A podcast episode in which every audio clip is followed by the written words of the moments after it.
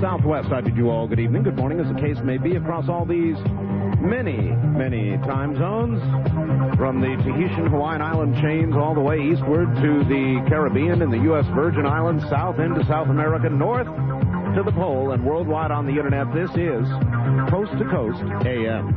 Top of the morning, everybody. I'm Art Bell. Tonight, Richard C. Hoagland from Manhattan, New York.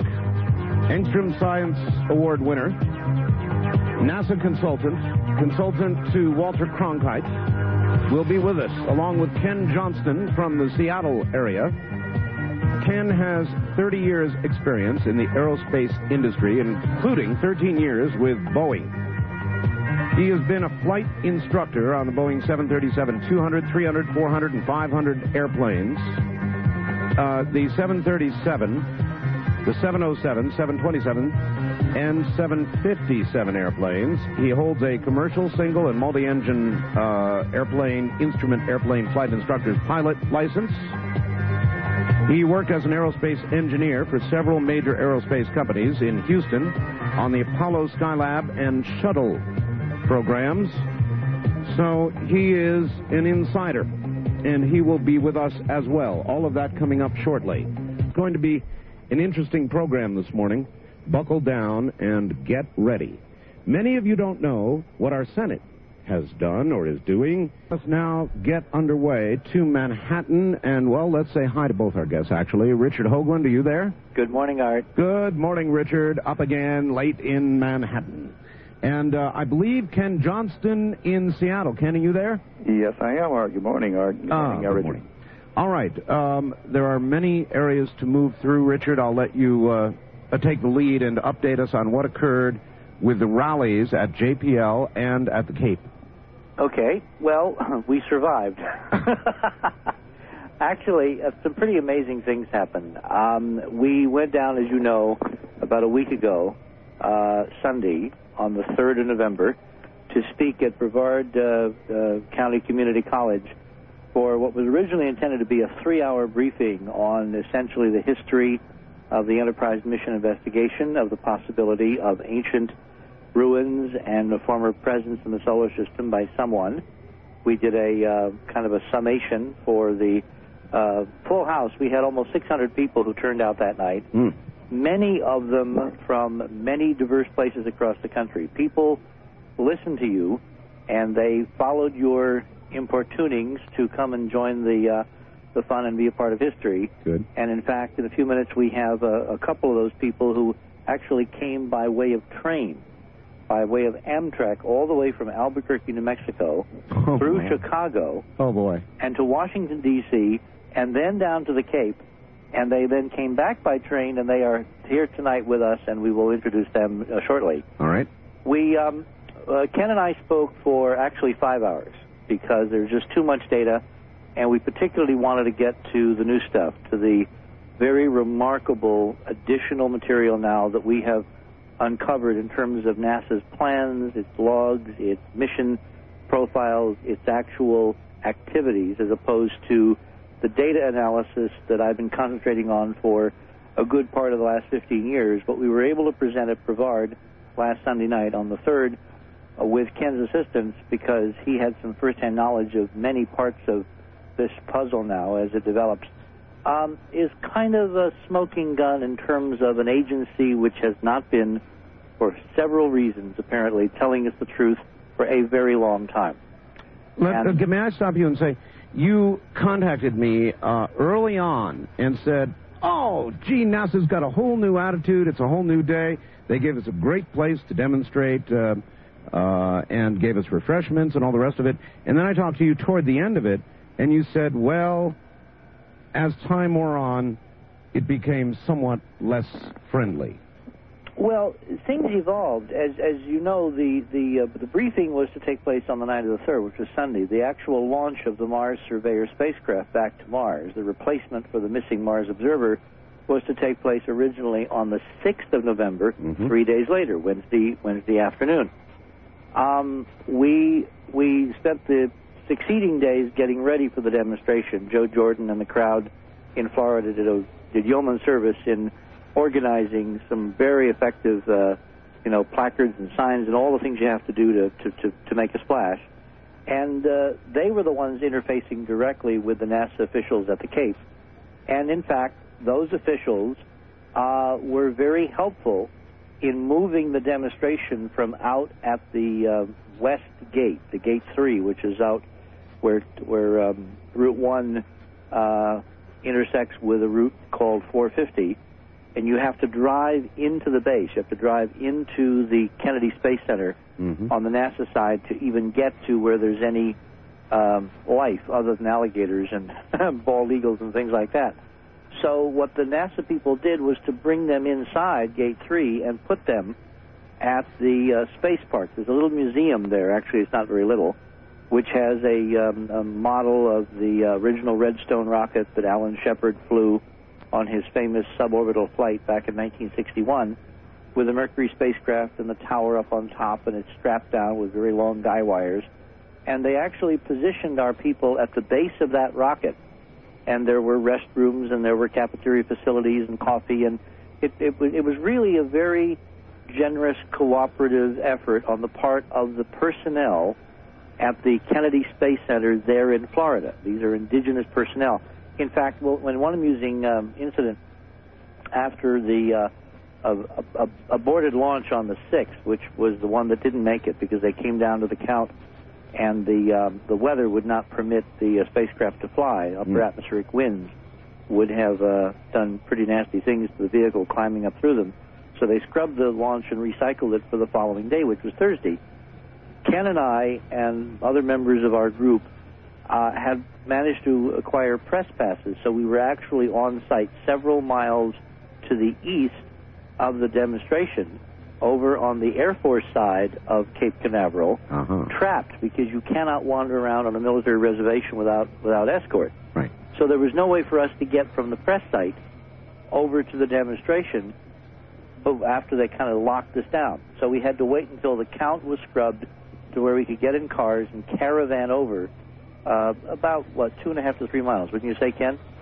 Uh, it seemed like it was about five miles away. as- Okay. As far as they wandered around. to join the rest of our folks who were out there doing their demonstrating thing. When we pulled into the demonstration, there were only, after about 50 people, I think, at a, at a high, uh, it, it had diminished. There had been some interesting rainstorms. Florida does this in the winter. Oh, yes. You have rainstorms. And in fact, that was part of the weather front that, that precluded the launch on, on Wednesday. Uh, the demonstration had dwindled from about 50 some people down to maybe a dozen um, who were still there, waiting for us to show up, which we did. And one of those people was the head of security for the Kennedy Space Center, who, when I got out of the car, uh, after a few minutes, came up to me and uh, asked me if he could have my autograph. And I thanked him for being very gracious to our people. And he was dressed all in black with a very bright, shiny, gold-looking badge, Man in black. looking exactly, looking very official. And I couldn't, uh, you know, I had no books left this time, so I finally found uh, a two-page bio on me in my briefcase that had been prepared for the press conference in Washington last March, the National Press Club Signed that. and I signed that for him. And then he said, well, he says, don't sign it to me. He says, sign it to my friend who also works on base here, whose name is Gary Hoagland. And I looked at him and I said, you're kidding. He said, no, no, no. Well, this man who took this like, like, like a prize and left our site and went running across the parking lot over toward a set of buildings. Now, I don't know whether they were going to compare signatures to ones they have on file or whatever, but it was just one of those interesting things. So those people, the Florida people, could not have treated us nicer. The strangeness, the really interesting strangeness, came the following day because uh, Ken was supposed to return home, and I prevailed upon him with my usual um, extremely convincing, you know, um, Stay one more day. well, I, I said, thought that come was on, my you don't idea miss after shot of a the nice clear lifetime. weather. And we, we, we, we got up the following morning, and it was an absolutely crystal blue, cloudless sky. There was not a cloud anywhere, and it just it just felt like launch fever. It just felt like it was going to go. mm-hmm. So we all trooped out again. The drill was we would caravan up to the Air Force Gate, Gate One, on the southern side of the of the Air Force uh, section of the Cape. Uh, mill around at the uh, guard station there uh, until the NASA people and the Air Force people kind of you know got their act together, and then they would lead us all out in this long caravan of buses and cars and minivans and you know rental vehicles and mopeds and and of course all the news crews have these vans now with these very tall antennas. So we made a very interesting procession through the palmetto and the scrub and the and the grass uh, past some of the most historic launch sites, you know, on the East Coast, up until we got to the press site, which was located less than uh, well, just over a mile from Pad 17, where this Delta rocket was going to send this bird flying if all went well. Well, on Thursday morning, it looked really good. We got there, our camera crew set up. You know, um, we had a very full contingent uh, of people who actually were assisting us, some of which we had counted on, and others who had serendipitously just kind of showed up by Providence and Amtrak. And we'll, we'll get to that in a minute. Anyway, um, my strategy for that day was we brought down something like a hundred or so of these full color posters. The the beautiful monuments on Mars with the perspective color view of Cydonia Yes. and the comparisons with the Sphinx and Egypt and the math and geometry. And I'm and sure that's where the problem began. That is where the problem began.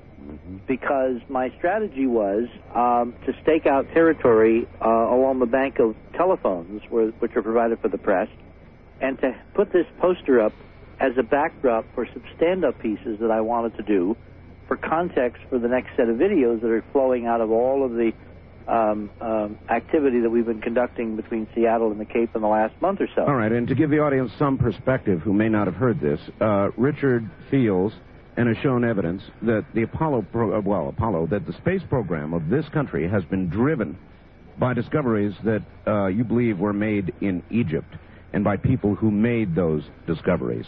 And so naturally, when you cranked out all these posters, NASA probably said to itself, uh-oh, Well, the strategy I was I was going to be very low key. I was going to put this poster up and basically do a couple of stand-ups in front of it, you know, and Yes. take some digital film and some some uh, motion picture and some of the home video and all that. And if any of the press wandered up as press are want to do, you know, for free stuff, because the contractors and the University of Arizona and NASA itself were handing out packets, and there were large, you know, multiple uh, leafleted packets on the on the McDonnell Douglas team and the rocket, you know, the Delta II rocket. Anything you ever wanted to know about how this Delta was put together, which is a commercial vehicle. I mean, these guys are not giving this stuff away; they are selling rockets. sure. So they have commercial stuff out there. So there was nothing untoward about us putting up a poster, which is the heart and substance of this investigation. And it was just one poster. So I put it up, and um, you know, kind of checking the angles and the brilliant sunlight, and you know, Ken is is helping, and uh, I had the laptop there, which I was going to be using to download some of the digital stuff, and I see a woman kind of making a beeline from across the mound. And she was uh, she had been there the day before. She was obviously some kind of official with more badges than one could count, and she made a beeline for this poster, which was hanging on this white backdrop, and started to take it down. Hmm. And I said, uh, "What are you doing?" Excuse She says. "I'm taking this down." Uh-huh. She said, "We've had complaints." I said, "No, you're not." I said, "Who complained?" She says, "Oh, the press is complaining. It's it's it's very distracting." She said, "This is a working press area." I looked at her and I said, "Madam, I am working press. I have credentials. I have accreditation." Before we go on, Richard, what did the poster show?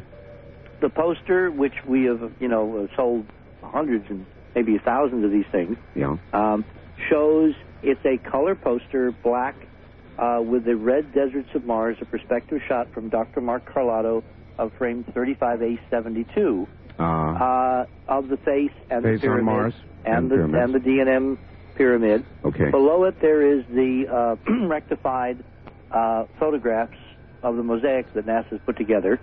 uh, of several of the frames. There is the geometric um, design and and template of the relationship model that I have worked out. There is a, several text panels. There is a close-up of the face in the upper left-hand corner of the low sun angle shot, which is very spectacular, showing the teeth in the mouth. And then there is a view in the middle of the uh, Sphinx here on Earth at Giza, with the Kephren pyramid uh, silhouetted behind it, silhouetted, silhouetted against a, a Hubble view of Mars as seen from Earth orbit in color, which Kynthia, our art director, had all worked out and put together, and has created this very, very lavishly uh, beautiful art piece, which is also science. It's science and art all in one movie-sized poster, the kind that you would see in a movie theater if you walk in to see coming attractions. It's that size. It's about 30 by 20 for something like that. It's All right, quite all right. large and spectacular. Ken, uh, since you archive photographs, were these all legitimate uh, photographs on the poster? This is? NASA data.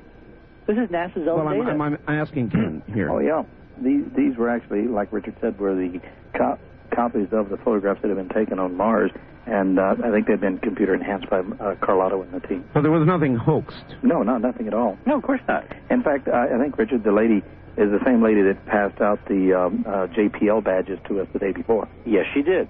And the contract to the McDonnell Douglas uh, uh, leaflets and the and the uh, uh, folders or flyers with all the McDonnell Douglas literature espousing how you can buy the rockets for you know a cool twenty five million dollars a piece. Yeah, she was a very determined lady. She was apparently she works for George Alexander, who is the uh, head of public affairs for the Jet Propulsion Laboratory in Pasadena, California. Well, why in the world would the press complain, Richard? They love this kind of stuff. They wouldn't course. complain. This is their uh, bread and butter. So I'm better, Art. standing well, and what really weird is I had put this on the on the on the launch pad facing side of this um uh, construction, which houses all these telephones.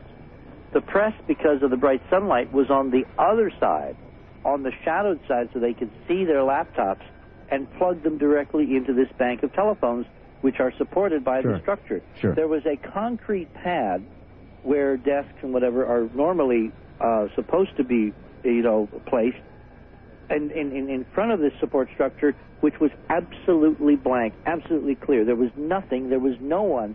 In fact, one of our friends from Florida today, who the previous day had set up his computer in his little lawn chair in his facility on that side, that morning had moved to the other side, to the shadowed side, so that he could actually see his screen. So there was nothing that anyone could object to because it was below the top of the structure. Um, there was no no way it was ob- obstructing the view. Okay, so they were objecting then to the content of the poster. Absolutely, and she said it was disturbing the press. So I stood there, and I was trying to to make the point that you know there's such a thing as the First Amendment. So she gets more and more adamant and says, "I'm trying to be nice about this." Hold that story. Richard, hold the story. We're at the bottom of the hour. We've got a break right here, and we'll be right back. My guests are Richard Hoagland and Ken Johnston. And they'll be back in a moment, and we'll learn what really happened at the Cape when Richard talked about the First Amendment, said, I'm not taking this down. That should be interesting. Coming up next, we'll be right back.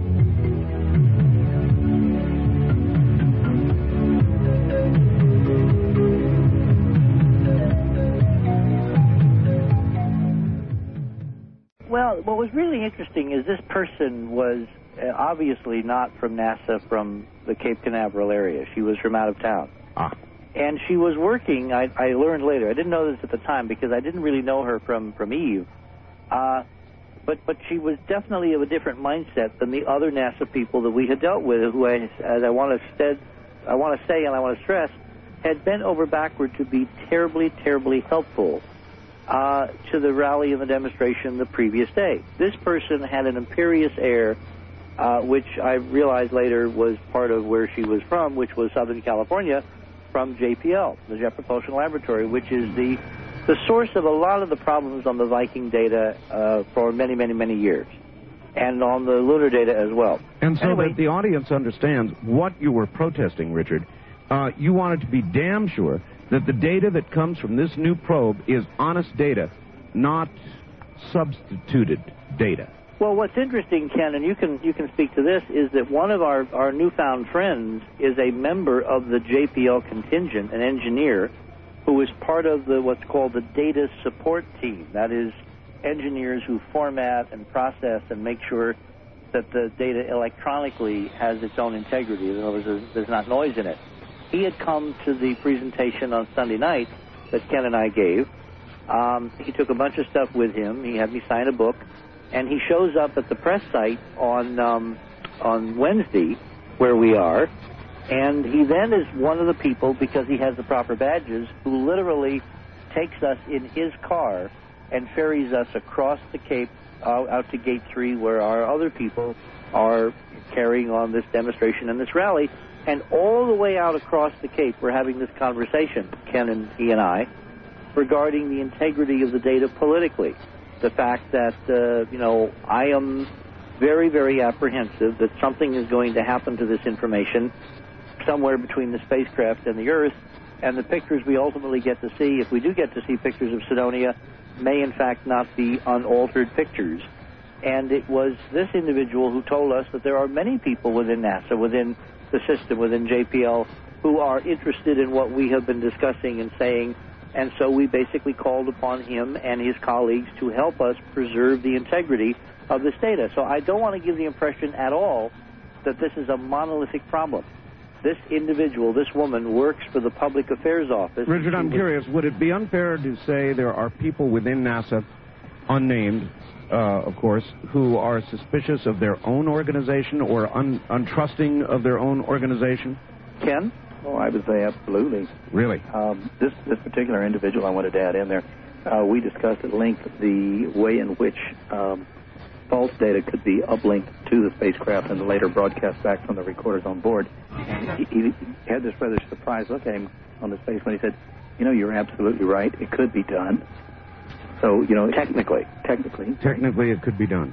Right. And I gave him examples, particularly around Mars Observer, where there was an 85 minute period and a resulting very strange set of conflicting uh, information out of headquarters in JPL over the incident for, for weeks afterwards that he had heard about but had not pursued, and I've actually now had him follow up and try to find out what really did happen in this mysterious period where for 85 minutes after launch three years ago, mm-hmm. Mars Observer was completely lost. You know, years, a, a full year before they ultimately did lose it. And there was a very strange set of incidents, which I described in the update to Monuments, the fourth edition, which has just come out, backed up by internal JPL memos and documents, that all was not exactly the way it should have been with the data that uh, suddenly and ultimately appeared on the spacecraft tape recorders when there had been no data on two previous attempts to retrieve it by the Deep Space Network. So by laying on him this precedent, this on the record precedent, and having the time as we're driving on Wednesday after the scrub of the launch across the Cape with him as our guide and our official escort, Ken and I did a pretty good job in, in uh, I believe, getting his interest and his attention and that of people that he works with uh, on, a, on, a, on a matter that's of utmost importance, which is to guarantee the paper chain, the chain of evidence, the security of the information that we ultimately get to look at from this spacecraft in about a year. All right. Well, we already have some data, uh, gentlemen, correct? In other words, some photographs of the Cydonia region. Yes, we do. I'm curious how you think those photographs might be or could be modified um, in this uh, coming trip.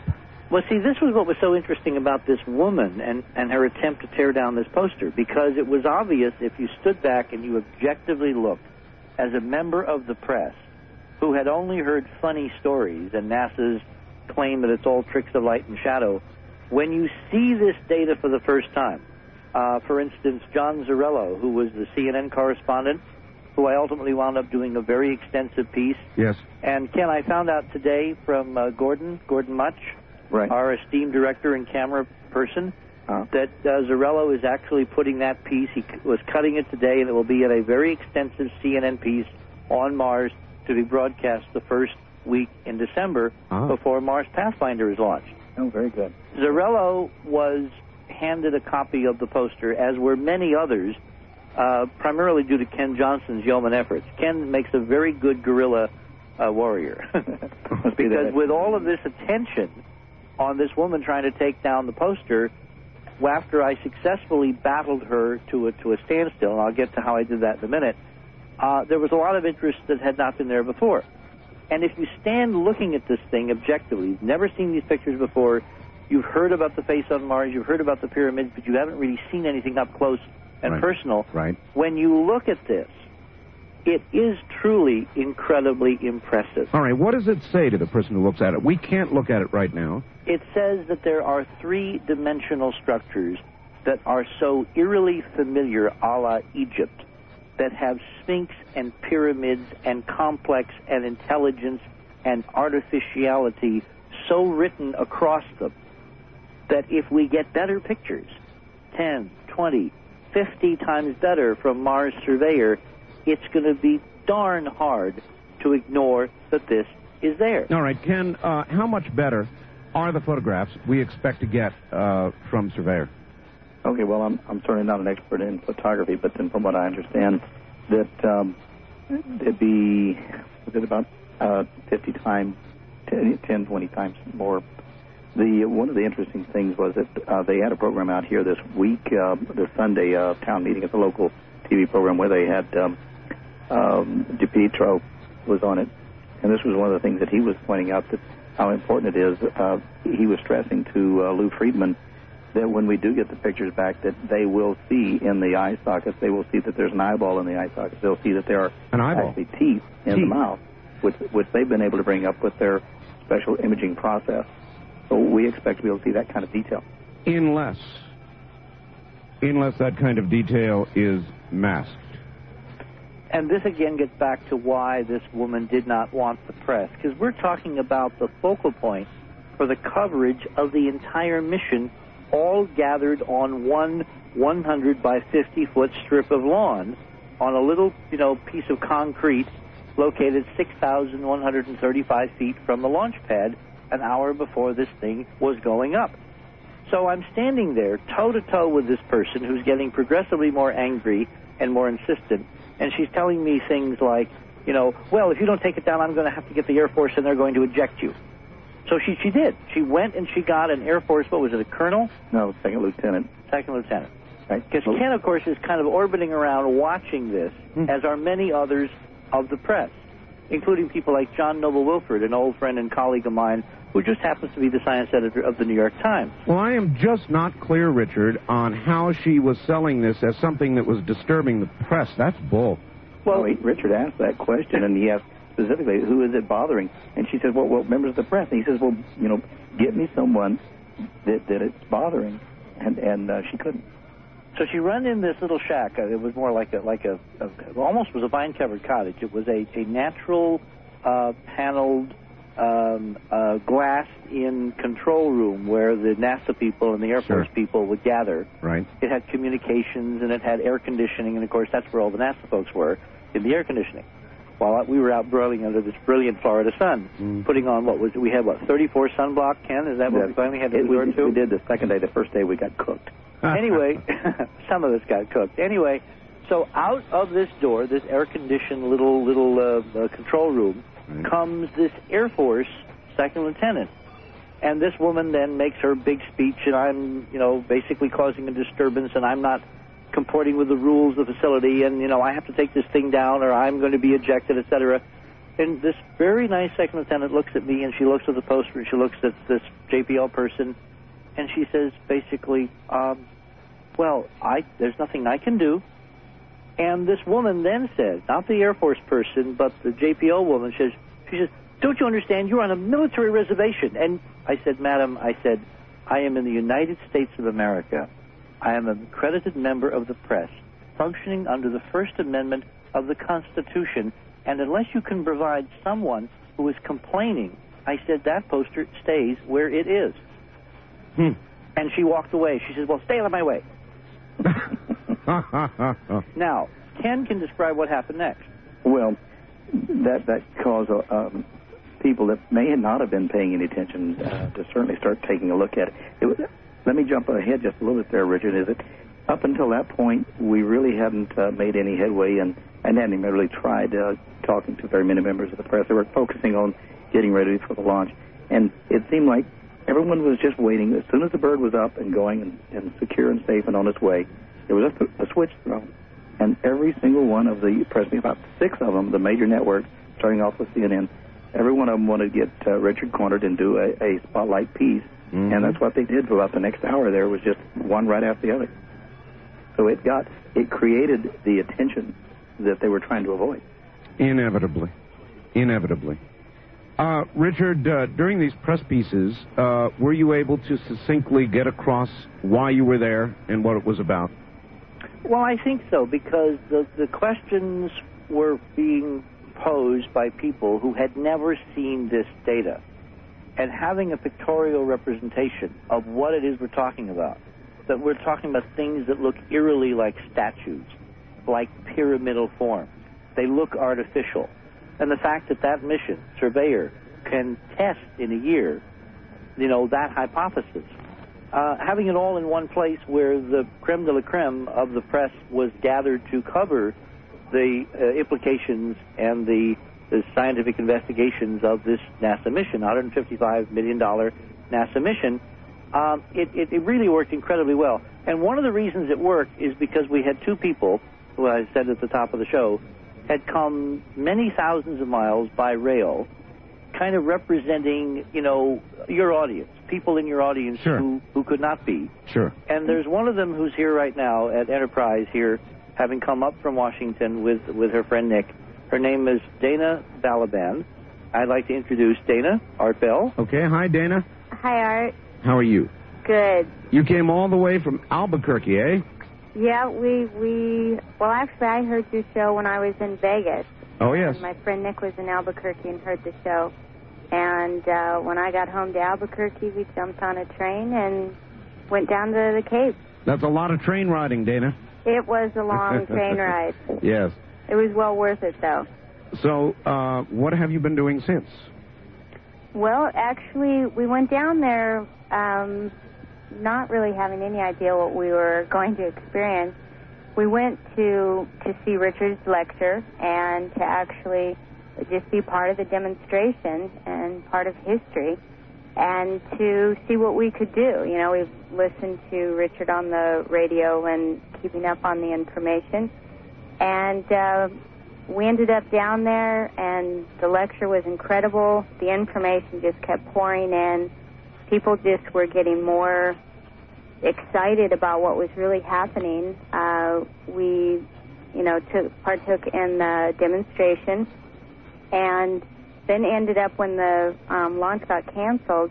We actually uh, got together with Richard and Ken and, and their crew, and got an opportunity of a lifetime, and actually got to go with his group to witness the launch.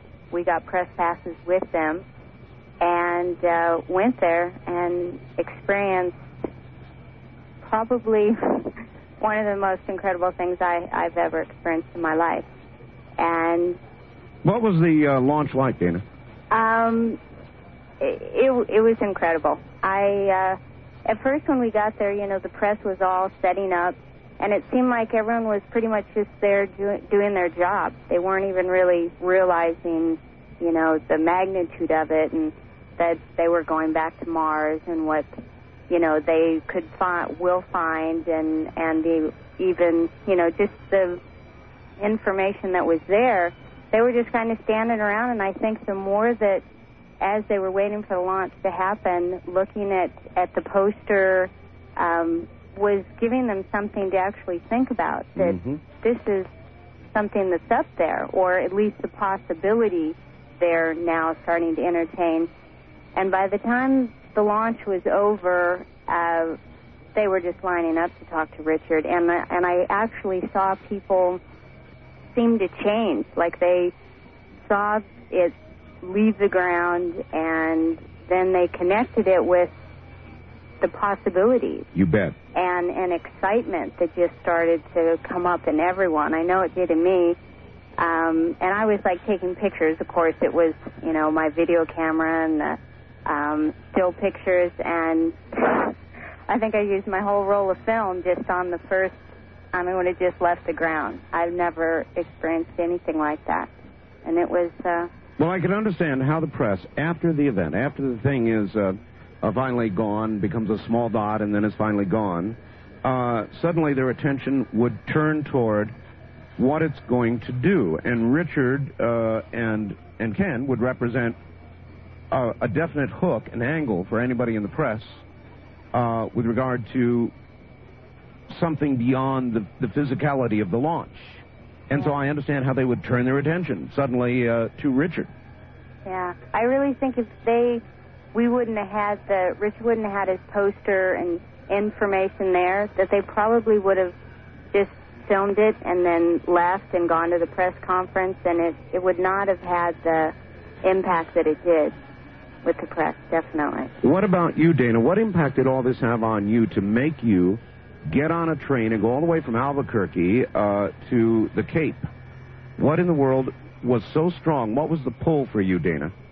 Um, well, I would say just the information is, you know, I've listened to so many things on on what is happening, and it just all really started to click. And I thought, I want to really be a part of this. And you know, so many people listen to the radio and they hear this information, and it's kind of hard to really digest it all. And uh, Well, you, as uh, one of the listeners, you kind of represent the listeners here. And so you've been there. You've done that. You've actually experienced all of this, Dana, uh, as a listener and now as a participant. Um, after you've arrived and you, you've really absorbed all of this and seen firsthand the information, are you more of a believer, less of a believer? How do you feel? Um, well, as far as absorbed it, I am saturated. Um, definitely more of a believer. I mean, this is this is real. It's it's time that people, especially the people that are listening, uh, to really start asking questions, really start looking at things, you know, closer, and to do what they can, you know, to to promote those that are are bringing this information out, like Richard and Ken, and uh, to to really do something, you know, is whatever they can to help promote this information coming out. People need to really start asking why and trying to see, you know, the So, in other words, the reality of it, you know, in front of your face has not turned you away, but more toward it.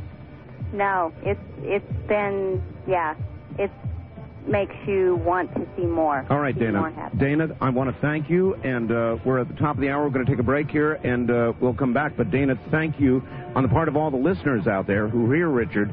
Thank you for telling us all of that. Thank you, Art. Take care. That's Dana, somebody who joined Richard at the Cape. There'll be more. I'm Art Bell, and this is CBC. To our guests, uh, Richard Hoagland and Ken Johnston. Ken's in Seattle. Richard is in Manhattan. Richard. Yes, sir. All right, back on the air we are. Well, I want to wrap up a couple of points about the Cape because the Cape experience for me was a very important benchmark in the last 15 years. All right. We have been discussing tonight the experience of the return to Mars, a public mission, $155 million the American taxpayer is shelling out one more time with feeling, sending a spacecraft, an unmanned 2,000 pound robot, you know, coursing through space, spending a year getting there, where if we're all very lucky and we work the politics correctly, maybe, just maybe, we can get a shot at finding out what's really there. And that's what Dana was trying to describe. Um, it's a little intimidating, Art, for people who are not professional radio people to, to describe their feelings and their, their commitment and, and, and how they react to this.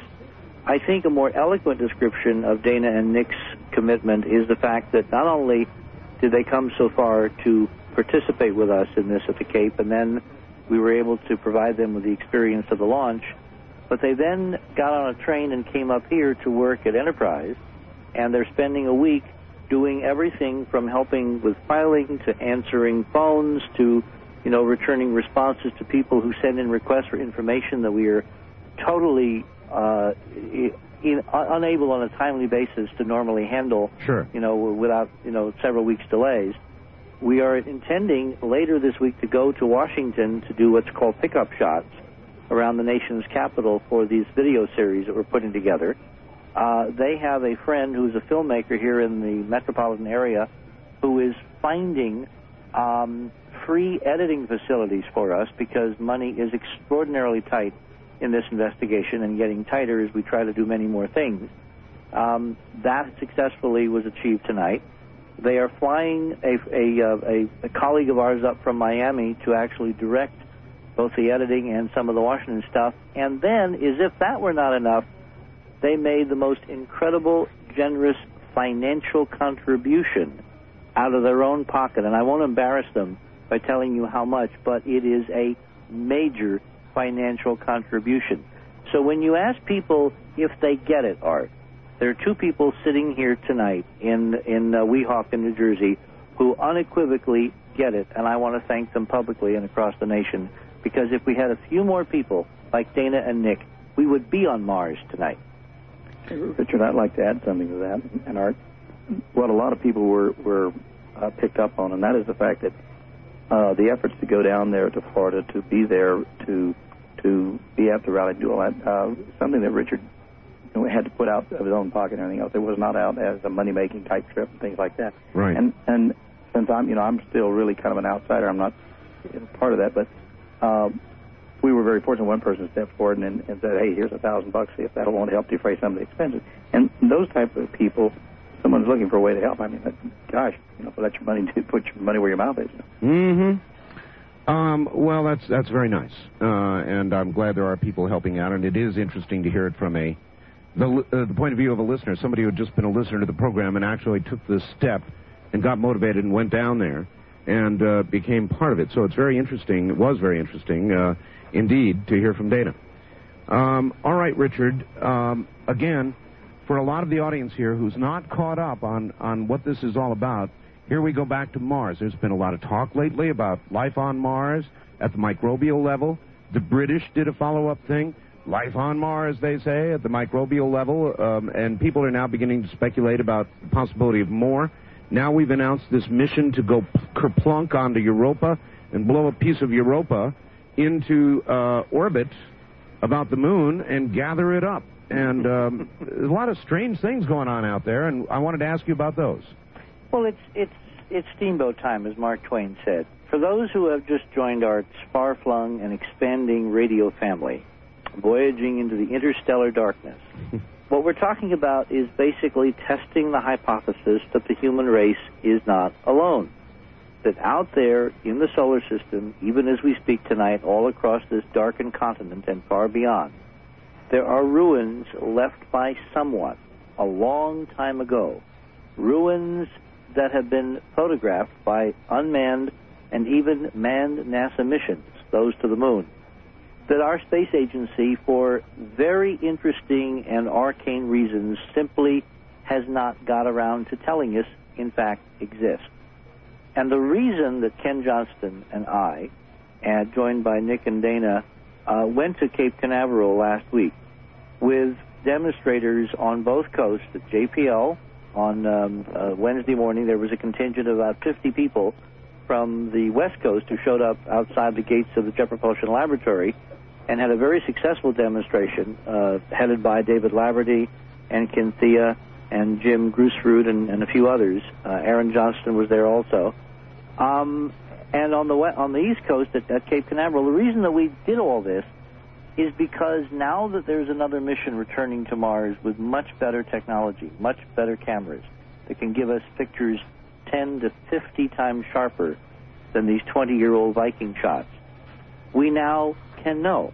As I said in my stand-up pieces and in all those interviews I did after the launch on CNN and for Reuters and AP and many other television outlets at, at the uh, at the Cape, this now is what it's all about. With this new mission, which will arrive in, in Mars orbit in September of 1997, spend four, four months aerobraking into orbit, the precise mapping orbit around Mars, and with a mission that will formally begin in March of 1998. We finally, at that time, if the politics can be made to be accountable, we can know if there are really ruins, if there are monuments on Mars tonight. Mm-hmm. And that's kind of closing the loop on a process and a mystery that began a generation ago. It's 20 years ago this past July, Art, when Viking, our unmanned bicentennial Viking spacecraft to Mars in the summer of did you meet and why do you have an association? Well, Ken, unbeknownst to me and me unbeknownst to him, were kind of colleagues in, in spirit and in fact uh, during the Apollo missions. I was an advisor to Walter Cronkite, as you've said. I was um, basically in, in, charge of covering, of creating simulations for the for the missions. I wrote a uh, very important addition to the Grumman press book. The Grumman Aircraft Corporation actually built the lunar module. And while I was writing the addition to the lunar section on the Grumman press book, Ken Johnston was one of four Grumman engineers who were basically, how would you call yourselves, grounded astronauts, Ken? well, it's been referred to that. We were called consultant pilots, uh, test pilots uh, for NASA on the lunar module work for Grumman. And he accumulated something like 3,000 hours one of the neat things was I finally got a chance to see some of his old pictures uh, of him in the spacesuits and in the simulators and in the zero gravity aircraft and hanging upside down in the wires testing the MMU, which was the man maneuvering unit. I got to see a Ken Johnston that's a little different than the Ken that I know now. Mm-hmm. All of it was going on when he was doing his thing with the space program and with Apollo and NASA, and I was doing my thing with Walter Cronkite and CBS. And what, where we came together literally was 30 years after all this had gone down. Ken and I did not meet until about a year ago. In fact, it'll be a year ago this past March when he came to a presentation I had done at the Seattle Center in, in Seattle. And of course, that's where he works now at Boeing, which is Seattle. Uh, and uh, basically wanted to have me sign a book. And Ken, you can pick it up if you would. Well, that's exactly right. I had um, uh, one of my friends at uh, at Boeing had told me about the, uh, the the book about Mars, the monuments on Mars, and we had talked to him many times about my interest in Mars. After having read it, and then uh, just by chance, another associate uh, called me and said, "Hey, uh, the guy that wrote the book's in town tonight. Why don't you go down and see him?" Well, I did that. I kind of wrote, wrote a little letter of introduction, hoping that would get get me back in the back and a chance to meet him and get him to sign the book. And um, there's a young lady out here that works with us, um, Rhonda Ekman, when she read my letter, which I had introduced myself, saying that uh, for a period of time I was the um, supervisor of the data and photo control department at the Lunar Sample Processing Lab at the Lunar Receiving Laboratory, and I had a, a lot of pictures and things like that. Uh, she she said, "Don't move. You're who we've been looking for," and that was kind of a, a shock. I did get to meet Richard there, and they came out to my house and took a look at some of the pictures and it was kind of exciting because they I found out they had been dealing with uh, pictures from our archives. That, uh, I say ours, the, the American people, that getting uh, eighth, ninth, and tenth generation prints, which kind of grainy and not not really clear. Fine for somebody who just wants a pretty picture to hang on a wall, but not really great for doing the kind of detailed sure. analysis they were doing. But when they saw my stuff, which was first generation, right off of the original negative, uh, the guys just went absolutely wild. So that's where it all started. All right, you headed the uh, data and photo control department for a period of time. You had these uh, photographs at home, Ken? Well, I. It's interesting. Back at those, in those days, when when NASA would uh, complete a mission, they would have a lot of extra copies of pictures made and make them available to the rank and file people working out at the Johnson Space Center. Uh huh. Um, in my capacity, I would have to have four complete sets of all the pictures, orbital pictures as well as lunar surface pictures. And uh, needless to say, when it, at one point in time, I was told to destroy all of them, just get rid of them, and just keep one set, and uh, which they would keep as a master set. And I just couldn't see doing that. So why would they? Uh, excuse me, Ken. Why would they tell you to destroy them? Uh, well, it didn't seem totally well. It did seem kind of strange to me at the time. or I wouldn't have done what I did. Um, that had followed about a month or two after a particular situation had come up where um, I had been asked to show the uh, 60 millimeter sequence camera film of the Apollo 14 mission, Right. and it was during that showing for uh, Dr. Thornton Page, who was the uh, chief scientist, uh, chief astronomer uh, for the, uh, the space program there. And it was during that showing that on the backside of the moon, as the, the command module was coming around and filming this, there was a particular crater that had a cluster of about five or six really bright lights down in the shadow portion of it, and looked like a column or a beam plume or something like that coming up. Mm-hmm. And uh, Dr. Page had had me stop the camera, and this, I was using what they call a, a uh, gun camera analysis sequence camera, where I could stop and go frame by frame and Sure. zoom in and out. Sure. Uh, he turned to his other about nine other astronomers and scientists, and uh, kind of said, "Well, isn't that interesting?" They all kind of chuckled and laughed, kind of like an inside joke. And I, I was told to complete the showing and then check the film back into the NASA photo laboratory, which I did. Uh, the next day, I had to check the same film out and show it to the the rest of the rank and file at the main assembly building we had at JSC. And I was excited, telling the guys, "You can't believe what's on the backside of the moon." It was, it was coming up at that phase of it, and then we came up in the crater and clicked right on by. I checked the film, and the, the film there were no cuts or splices. It was exactly what. Uh, it- in other words, You're telling me that same shot wasn't there? that's exactly right. Oh my God. And it had uh, vanished. It had vanished. The only way they could have done it, Art, is that they would have had to have cut out that section and then duplicated the film so that it looked absolutely pristine Overnight. overnight, 24 hours. So it was Oh, about that, that's incredible. See, that, that that just underscores everything that Richard says. And I, you know, I want to believe that NASA is honest, but after you hear this sort of thing, it's really hard. It's hard to believe. Uh, and then, then when did this order to destroy? I mean, I, I can't believe what the justification could be for destroying um, archives of film. I- Let me interrupt for a second. Yeah. Um, before I went with Cronkite, before I became a NASA consultant, long before, you know, I met Ken Johnston or was interested in any of this stuff, this is the 10, 20, 30 years ago, I was in the museum field, Art. I was curator of astronomy and space science at the Museum of Science in Springfield, Massachusetts. I kind of cut my eye teeth on science at the museum level. Mhm. Uh, later, I was the assistant director of the Gengras Science Center, which was a big natural history museum in West Hartford, Connecticut. And then I went on to be head of special projects at the Hayden Planetarium in New York City. And in each of those three capacities, if NASA people had come to us and said, we got some film we want to get rid of, would you take it off our hands? yeah, we're going to have to throw this away if you don't take it. We would have done anything for a set of these priceless second, first generation films from orbit and the surface. When Ken told me a year ago when we met that he had been instructed by Michael Duke through the chain of command at Johnson to destroy, to Yeah. get rid of four complete sets of the Apollo legacy, That's unbelievable. I was I was dumbfounded. I was stunned. original- These were original 70 millimeter Hasselblad film strips that were taken right uh, from you know the who had been second generation made copies made directly off the original. And uh, uh, but I, I did wind up taking one complete set. I told my uh, manager uh, Bud Lascala of Brown and Root Northrop that I said, you think they'd mind if I were to give donate a, a set of these to my alma mater, uh, Oklahoma City University. Ken, can I ask you to get right into that phone and speak up for us? Oh, okay. I'm sorry. I'm, I'm a little bit hoarse here, so I'm doing the best I can. Um, I was. I told uh, my my manager Bud Lascala of the Brown Root Northrop Company at the time that I said, why don't I just go ahead and donate a, a set of these to my alma mater, which was Oklahoma City University. And he says, I don't care what you do, just do what you're told and get rid of them. So um, I dutifully did what I was told. Only I put them in a bag and took them home. And a few months later, had an opportunity to go to Oklahoma City University and speak at their mid-year institute. And at that time, uh, presented them to um, the president, Dr. Dolphus Whitten. And uh, they, it's all written up in the uh, school newspaper and all that. So there's quite a paper trail on that stuff.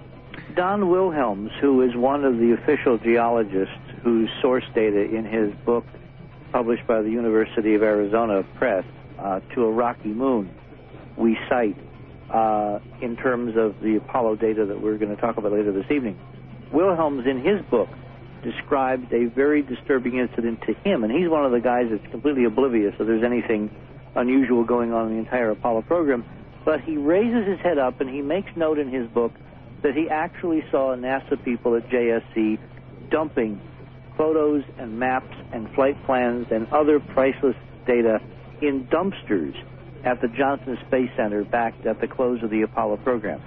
And I know for a fact two years ago when I took eight of our people to the National Space Science Data Center in Washington, D.C., out at Goddard, that uh, the head of the lab there told me that he had been instructed to get rid of a lot of stuff that they had, and uh, he was just dumping it in dumpsters because they couldn't think of anything to do with it. So it's not that it was 30 years ago, Ken. It's still going on, and this priceless legacy is being nibbled to death by ducks. It is, it is literally being frittered away by mindless bureaucrats who haven't a clue as to how valuable this is to the American people, or, what's worse, who are being controlled and manipulated and inspired by people who do have a clue and basically want this legacy to go away. That stuff cost us, uh, us, the taxpayers, a lot of money. Dollars. A lot of money. $1969. That's incredible. And Ken, again, there is no question about the fact that you showed a film to one group of uh, astronomers, I think you said, Right. and then went back the next day, checked the film back out again, and that which they had found so amazing, which you were prepared to call attention to, was gone. That's correct. Gone. That's correct. Now, All what's right. important is that the gentleman that he keeps referring to, Dr. Thornton Page, who I knew and worked with at the same in the same time frame uh, for separate reasons, but Thornton Page and I were, were friends. Dr. Page was a member, Art, of the original Robertson panel. All right, w- hold it there. We'll, we'll come back to this, Richard. That just blows me away. Uh, look, if you can't believe them once, then in my opinion, that lays a foundation for why you shouldn't believe them twice. We'll be right back.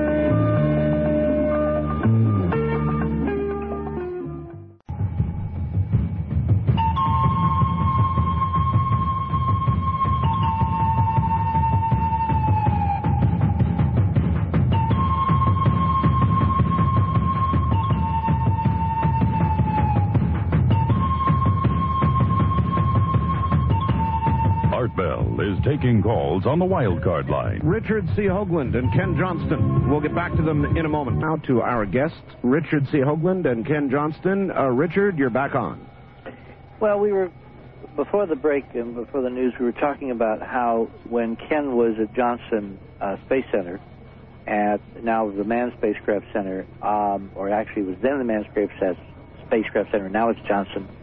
Um, as as head of data, he was instructed to get rid of, to destroy multiple copies of this priceless original Apollo data. And as you said just before the break, you know, if you can prove that they have done strange things, then in terms of future representations of the authenticity or the accuracy or the integrity of the NASA data chain, Look, I, I'll put it more strongly, Richard. If they'll screw with you once, they'll screw with you twice. And if they'll modify or destroy data once, they'll sure as hell do it again.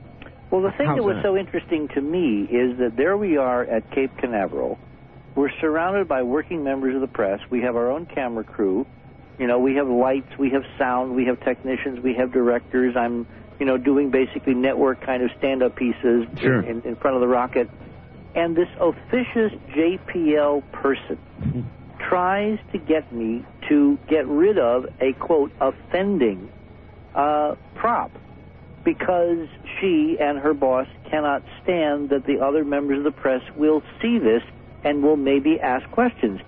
As I said to many of the people who interviewed me that afternoon, if the system was totally honest, why would this person have Yep. been doing what she was trying to do? Yep. What is it about this data which is so disturbing to so many people in the agency that someone would attempt to literally intervene in the First Amendment process and to censor and to get the Air Force to throw us off the site? Well, why don't you answer that yourself? What in that is so offending that they would do that, Richard? It's the truth. It's Brookings. It's what the Brookings report 20 years ago was highlighting, well, 30 years ago, which was this official NASA study commissioned when NASA was first formed, which basically forecast that at some point, as part of NASA's future activities from the perspective of 1959, that the agency might find evidence of ruins or actual intelligent beings elsewhere in the solar system. Mm-hmm. And then this same report, as we've said on this show many, many, many times, except to the folks in Chicago, uh, it recommended that NASA not tell us if in fact it found such evidence because it said there would be several major social groups that would be extremely disenchanted and disturbed by such information. I agree with that, as you know. First and foremost, scientists and engineers. Mm-hmm. Well, we've got an engineer at the other end of the country. Ken, are Yeah. you disturbed by the prospect that the human race is not alone? Not at all. I mean, isn't that why you joined NASA Well, to that, find that- out?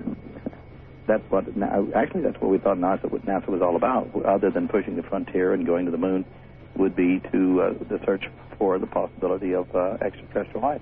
We're closer to it than ever before, that possibility, uh, with Mars, with Europa. Uh, and there's a general feeling, gentlemen, that we're moving toward acquisition of knowledge, or uh, more uh, succinctly put, a um, revelation of knowledge, that it is so.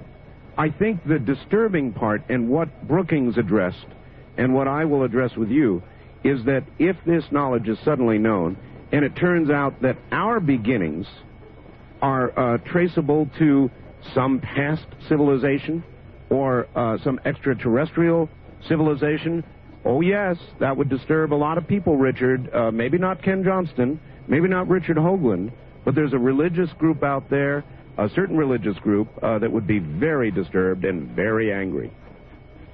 Well, you know, we have gone through these major social paradigm shifts before.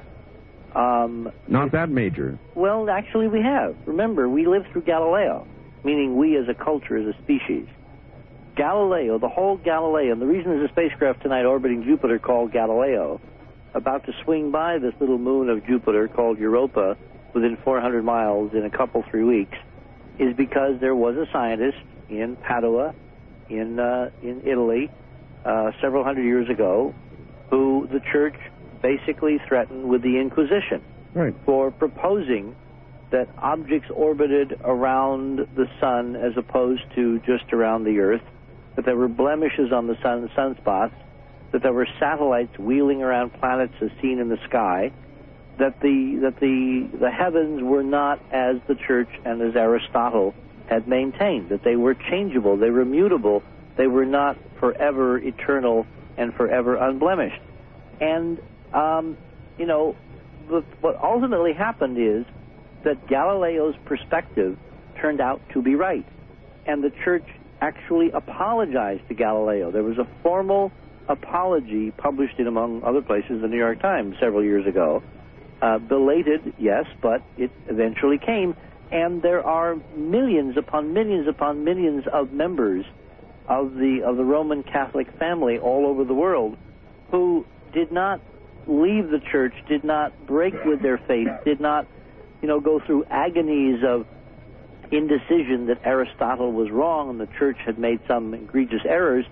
They absorbed it into their view of life, of of history, of Yes, but Richard, that's the way a, things are. that's a physical difference, and they were able to absorb that while hanging on to basic tenets of what they believed to be true from Genesis.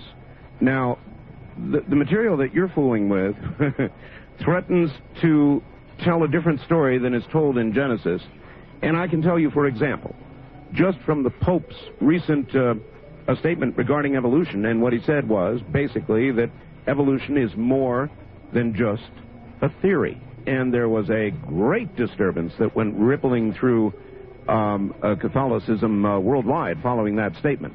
If something came along that virtually challenged Genesis, and Richard, your material, when you get right down to the bottom of it, and and you've cut through everything, would challenge Genesis, wouldn't it?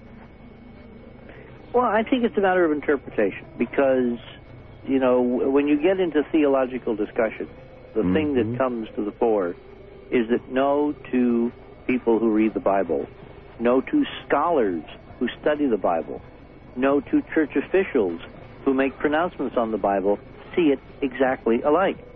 There are libraries filled with different interpretations of, of biblical material, Genesis notwithstanding. So the fact that I have a personal view and the culture and the world and science has another view of the same material. I mean, we have very sharp differences. When I say we, I mean members of the human family, even now, without there being proof that the human race is not alone. There are, in fact, in in um, ecclesiastical circles, in religious circles, discussions held every day about a whole series of other conscious entities, other beings besides human beings, Mm-hmm. ranging from, you know, angels to demons. The concept, the human race as as a conscious group of beings, as a, as a, as a, as a set of entities, is all by its lonesome, is all alone, is in fact wrong. Religious tradition, religious history, religious teachings discuss a multitude of other consciousnesses in the universe besides humans. All right. So well, if in fact we find that there are other fallible, mortal beings who have evolved on planets, remember the Pope's now saying evolution is more than a theory, Mhm. other than the Earth, it really is not going to throw a huge monkey wrench into most people's perception of the relationship to church and God and country. it Perhaps, just won't. perhaps not, Richard. But if this material leads to an understanding or a revelation that our creation, virtually our creation, was um, assisted, manipulated, or originated by other than what we view as a creator, I assure you, we've got trouble. Well, let me let me let me beg to differ with you. we You may go not. ahead. and the reason is the reason is that there's a very very famous line that my grandmother was so used to uh, quoting to me when we were growing up. You know, uh, something about, and I'm hoping I remember this correctly. Um, God works in mysterious ways, His wonders to perform. Yes. The fact that we have been missing the details of the story, you know, as Paul Harvey would say, um, one of your colleagues, the fact that in Genesis it isn't all of the story. There are. De- I used to always, when I was growing up, wonder why there wasn't a technical supplement to Genesis. For some reason, I really wanted to know the details of what happened in those seven days. That's obviously why I went on went on in, in the, in, in, into the sciences because I like the details. If, in fact, as this drama unfolds, if we get new pictures that confirm without screwy politics that there are ruins on Mars and there are structures on the moon and the solar system has had extraordinary previous activity by intelligent beings, maybe us, maybe not us, to me, it only will add and enrich to the bare bones of the story that we have been given as to who we are and what we are all doing in this place. And the idea that truth can somehow conflict with truth, I find almost paradoxical and almost impossible. It's like, you know, believing six impossible things before breakfast. The fact that we would have details of who we are and how we got here. If you believe in God, if you believe in a creator, then those details cannot fly in the face of truth with a capital T. They simply can add to truth. It means we've been giving the Reader's Digest version of who we are as opposed to the full version. Well, it is it is a, a very uh, liberal uh, interpretation indeed to imagine that our creation was at the hands of a gray or a Martian or a very but ancient. art, art, art. You're buying the wisdom and the folklore and the stuff that's going on out there. You No, and I no, I'm- not sit here tonight. No, I'm not, Richard. I'm. I. I've over the years I have talked to so many people who are uh, so uh, who, who interpret the Bible so literally that I understand there's a large body of people out there who don't have your ability to accept that which. No, but those people who interpret it that literally are not going to be phased in the slightest by whatever we find in the solar system. It's like their minds are made up. Please don't confuse me with truth. well, now, if there are people who are that narrow, There are are. perfectly safe. Nothing we find is going to change their perception and their relationship to their personal God one iota. So, all right, if if NASA has been manipulating images, uh, even destroying images to prevent us from knowing uh, some of this for so long, then why are we to imagine they will suddenly open up and do it right? Isn't the real answer that if they've done it and they've been doing it since the story, for example, Ken just told us, they will continue to do it, Richard Hoagland's demo uh, demonstration or not? Well, that would be one possible scenario. And my counter to that is that NASA is not a monolithic system. It seems clear to me now, in November of 1996, um, after we've gone through the remarkable summer, the August of, of 1996, with the press conference and the announcement of the microfossil, and then the British corroboration, Oh, yes. and all that, Yes. that we have entered somehow a different era. That what we are seeing in public is the tip of the iceberg of that which has been rumored for so long behind the scenes, namely an internal internecine war between what I'll call the hangout crowd and the keep it forever secret crowd.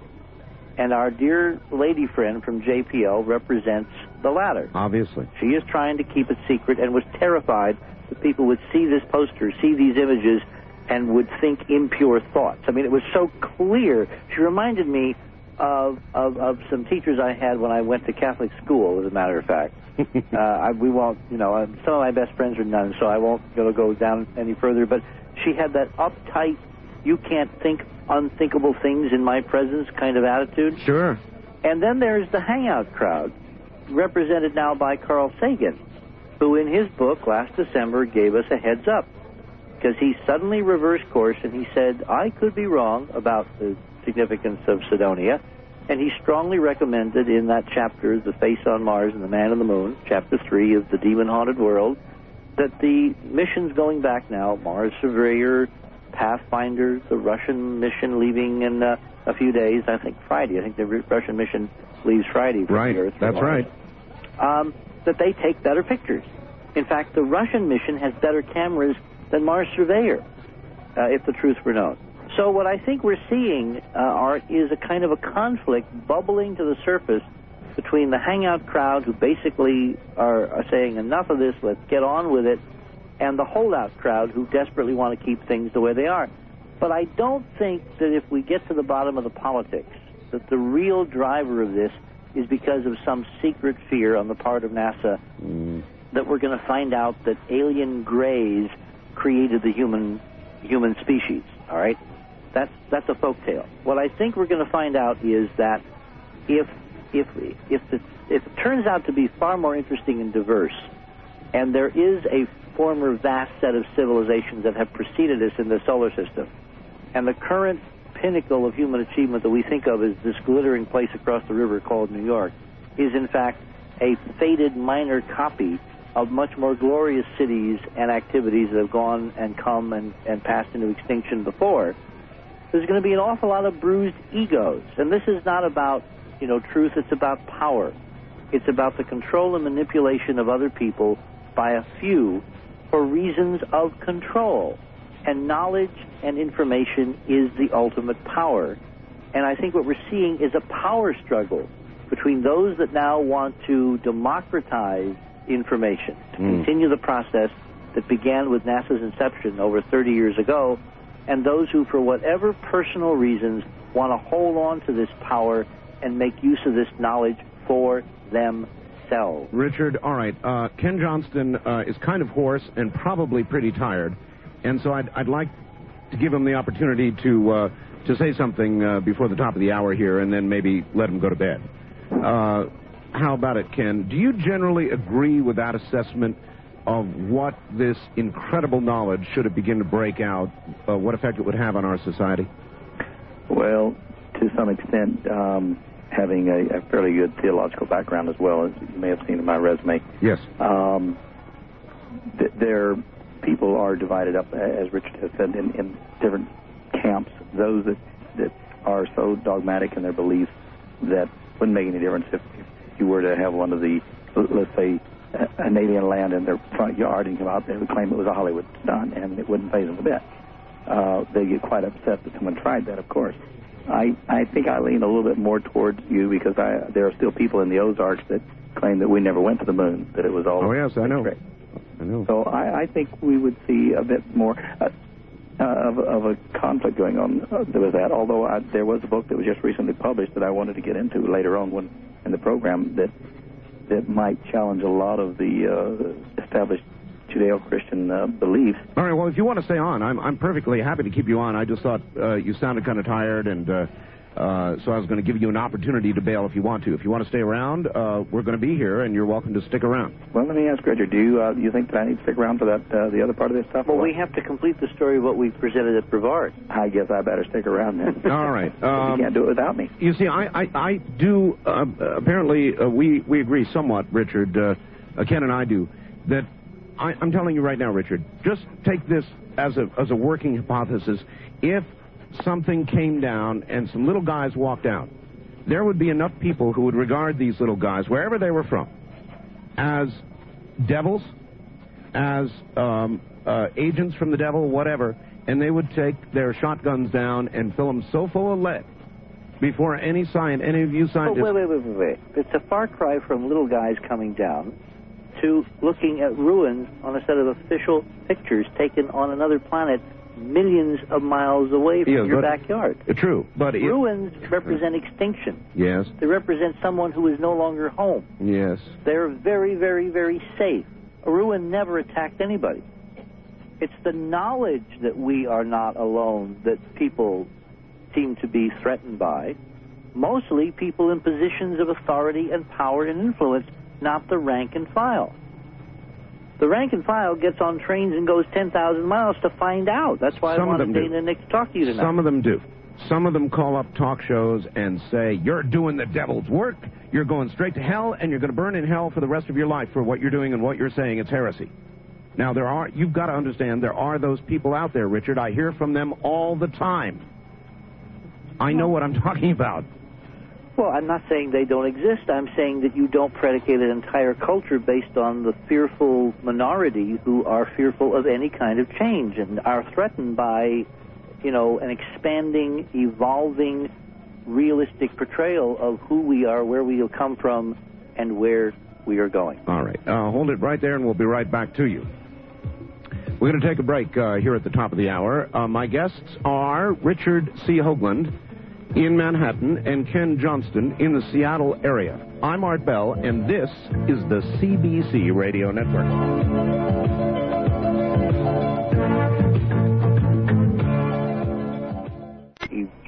event that night of the, third, I asked him to, to basically put down in a succinct form, a four-page paper, why this incredible coincidence of Apollo 11 landing in homage to Osiris and Isis could not and can never have been simply a happy coincidence, an accident, which he did with great references and great detail.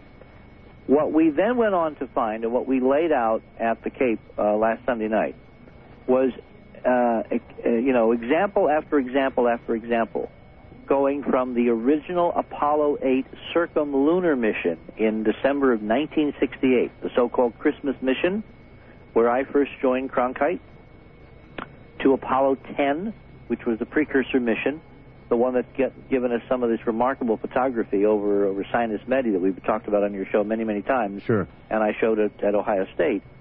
Through Apollo 11, of course, Apollo 12, the landing south of the crater Copernicus, uh, Apollo 13, which was launched at 1313, and whose accident took place on the 13th, uh, which was codenamed um, um, uh, Aquarius and Odyssey. That was the, the call signs for the spacecraft, and uh, whose patch signified a uh, flying horse, or three flying horses, Pegasus, which, if you know your mythology, is really a code for Horus, the four Horus, the four sons of Horus, which are, of course, are connected. Horus was the son of Osiris and Isis, i.e., Orion. Mm-hmm. And when Apollo 13 was originally designed to go to the moon, Horus, i.e., Pegasus, was located precisely on the lunar horizon of its projected landing site at the time it was supposed to land before the accident. And then Apollo 14, which had Leo precisely on the horizon, which of course is the Sphinx in Egypt at the base of the pyramids. And then Apollo 15 and 16 and 17. Apollo 16, for instance, whose lunar module was called Orion. Did you know that, Art? Uh, no, I didn't. And on each of the Apollo missions, the lunar module was deliberately destroyed by NASA radio command. What they would do when the astronauts came back to, to the command module is they would disconnect the command module and the lunar module ascent stage. And then by radio command from Earth, they would direct the lunar module to deorbit, to burn its rocket engines briefly, and then plop it back down on the moon's surface to cause a shock wave, which would then be used to trigger the seismometers to measure moonquakes to basically give a kind of a CAT scan of the upper portions of the moon. Right. Every lunar module had that happen to it, except for one. And that one was the ascent uh, stage of the uh, Apollo 16 lunar module, which was called Orion. Hmm. And we flew to the moon under the banner of Isis, Osiris, and Orion. It's the official pet. So we laid out at Brevard over and over and over and over again this incredible uh, cavalcade of specific instances where when they would land, when they would leave, when they would begin their, their uh, EVAs, when they would get back in, these constellations, these stars, this configuration, which is the heart and soul of ancient Egyptian religious cosmology, would be seen in specific geometrical configuration on the horizon, at the meridian, at the descent horizon, or at the key 19.5 degrees above one or both of the lunar horizons, over and over and over and over again. And it finally got to, to where uh, one of our audience, uh, not not uh, uh, Nick and Dana, but somebody else, a guy named Chris Rizzo, posted on the Enterprise Mission website a couple days ago a very heartfelt and simple but totally honest uh, layout of what Ken and I presented that night on November 3rd, and then his personal reaction to what we had laid out. And I was extremely pleased to see that Mr. Rizzo used the term proof. In his own synopsis, he said that we, Ken and I, had proven beyond any reasonable doubt that NASA has lied to us over and over again about the real meaning and layout of the space program, in particular the Apollo program, and its connections heretofore totally unspoken and totally hidden. All right. Well, what part To of Egypt. what part To of this Egypt. what part of this, Richard, uh, did Ken play in laying it out? Aha. Because the, the, the tour de force, the pièce de résistance, of course, is what are they really up to? Who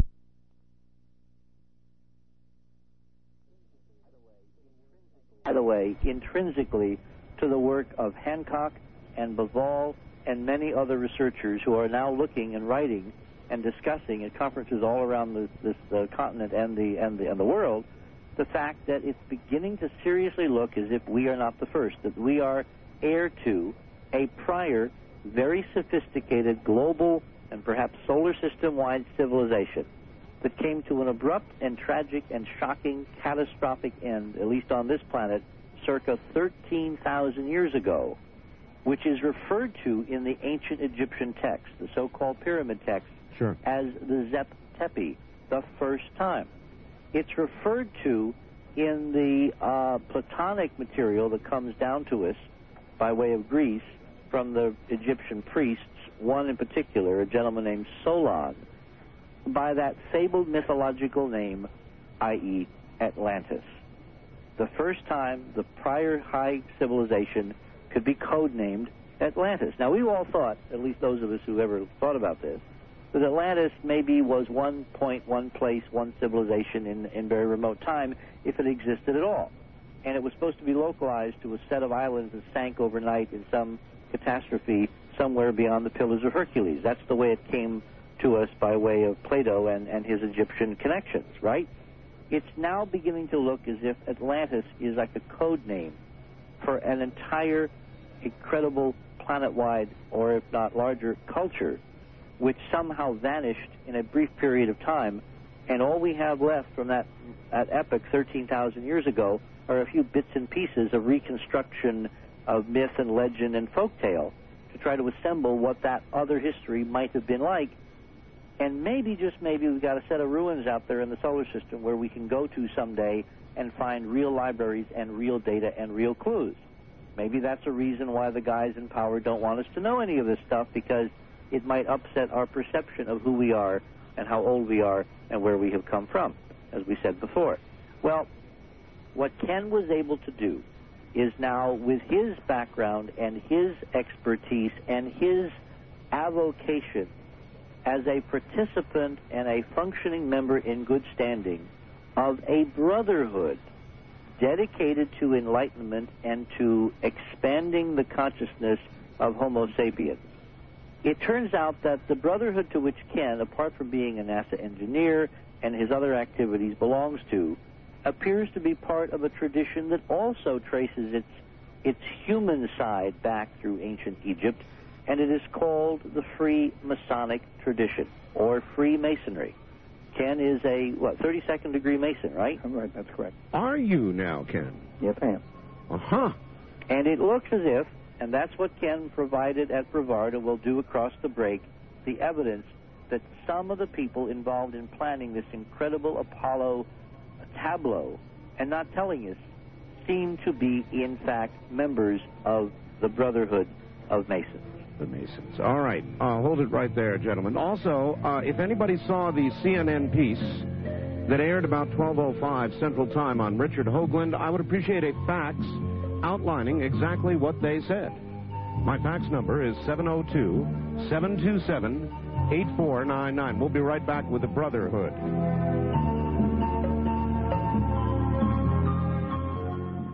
We have made a stunning major political breakthrough is that we now can discuss things that are not interpretive. They're, they, they don't require a scientific discipline. They don't require the ability to see structures on the moon or on Mars or I, whatever. I understand where you're going and why you're going, yes. Yeah, what they what we now have is an unequivocal, undebatable set of historical reference points, i.e., when we landed various places.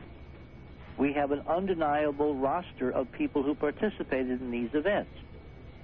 We have a pattern to these events, which is straight out of the most ancient traditions on this planet, i.e., ancient Egypt.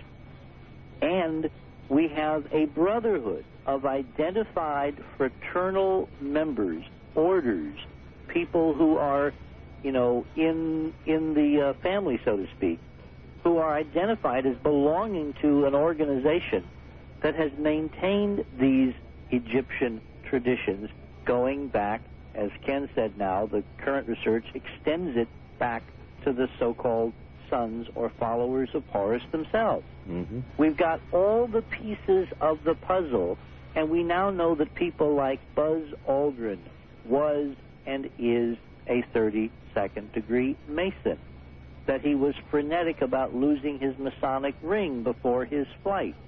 We know in his own words he conducted a ceremony 33 minutes after landing, while Isis, i.e., Osiris, was 19.5 degrees above the eastern horizon to someone or something there in the lunar module with Neil Armstrong on the moon. We know he took the flag of the, what is it, Southern, give me the title, Ken. please. Right, it's the uh, Supreme Council of the uh, 33rd degree of the Southern jurisdiction of the United States of America. He took this flag to the moon, and when he came home, he presented it in a very visible ceremony to the, you know, uh, hierarchy of this Grand Council in Washington at the temple, and we have the photographs, and we put them out at Brevard, and we're going to put them up on the website. So the the the net is drawing tighter and tighter and tighter. We now know that, that Kennedy's hand-picked head of the entire space program, James Webb, was a Mason. We know that the key person who runs through this entire program from the dawn of the NASA program to its culmination when he retired a few years ago, you know, in terms of his own career, mm-hmm. was the brother of the gentleman to which Ken just referred, who was basically the grand sovereign of the world in terms of Freemasonry on this planet. His brother ran the Mercury program, was a key com- uh, participant in the Gemini program, and Ken, what was his role in the Apollo program? He, he was the director of the Apollo Command and Service Module portion of the program. Well, It's like all they wrote, Art. We've got them, and we've got them good. The question now is, and this is a critical question for the country to think about tonight: Is this a bad thing or a good thing? My interpretation, all right, is that it is a good thing. And it went wrong. It went south. When John Fitzgerald Kennedy was murdered, the plan that he and the people around him had set in motion to basically create this incredible enterprise, which he called the Enterprise, and to go to the moon and retrieve something of inestimable value to the enlightenment and uplifting of the whole human condition and every American, that grand vision got sacrificed and stolen when John Fitzgerald Kennedy was murdered. And something else took its place. And the people in the system who were Masons, people like Buzz Aldrin, who were participating, did not realize that their own dream had been stolen, that their own participation in this grand plan had been subverted, had been sabotaged, had been taken over by a palace coup, by something else. And I think in, in response to the fax that, I'm, that I just got that was sent to you, by the way, your fax machine is ringing and there's no response, I'm told. Uh, Mr. Reed from Santa Cruz says, uh, Can you ask your guests, this is directed to you, Art, the good question. There is dissension among the astronauts on the questions we are discussing, yes. from Apollo photographs to NASA decisions. What's your explanation? Thanks, Art. Sincerely, Charles Reed. Right. Well, my explanation is that you know everybody from Neil Armstrong on down has finally, after 30 years, figured out that they got took, that they were taken over, that there was a palace coup, and the masters who they thought they were serving in enlightenment, who were telling them it's not time yet, it's not time, they're not ready, but there will be time. Do you think that accounts for some of the curious statements made by a lot of the astronauts, Yes. uh, particularly Neil Armstrong, Yes. uh, that seem designed to poke us and say, hey, you know, there's stuff I wish I could tell you, wondrous things out there that I that that that eventually you will find out about? Well, Neil Armstrong's classic, and I actually ran the tape at Brevard, his classic comments at the White House two years ago at the 25th anniversary of the Apollo 11 landing on July 20th, the Osiris resurrection date of 1969. Neil Armstrong started out his speech in the East Room of the White House comparing himself and the, all the other astronauts to parrots. What do parrots do, Art? They basically ta tell you what other people tell them to say. That's right. They mimic, they That's right. repeat. Yes. And then he closed his speech with the most remarkable phraseology. He said to the students there, he said, there are breakthroughs to be had for those who can remove one of truth's protective layers. Layers. There are places to go beyond belief. This is a man who walked on the moon, the first American to walk on the moon.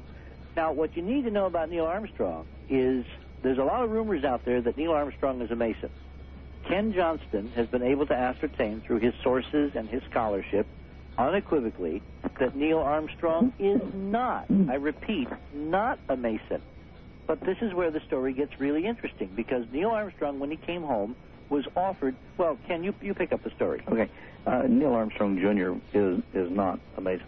Uh, the Grand Lodge of Ohio uh, put together a, a an award, a presentation for you know contributions that they they award Masons for good service, and they were prepared to um, to uh, present him with that, and he declined it and, and wanted to have nothing to do with it.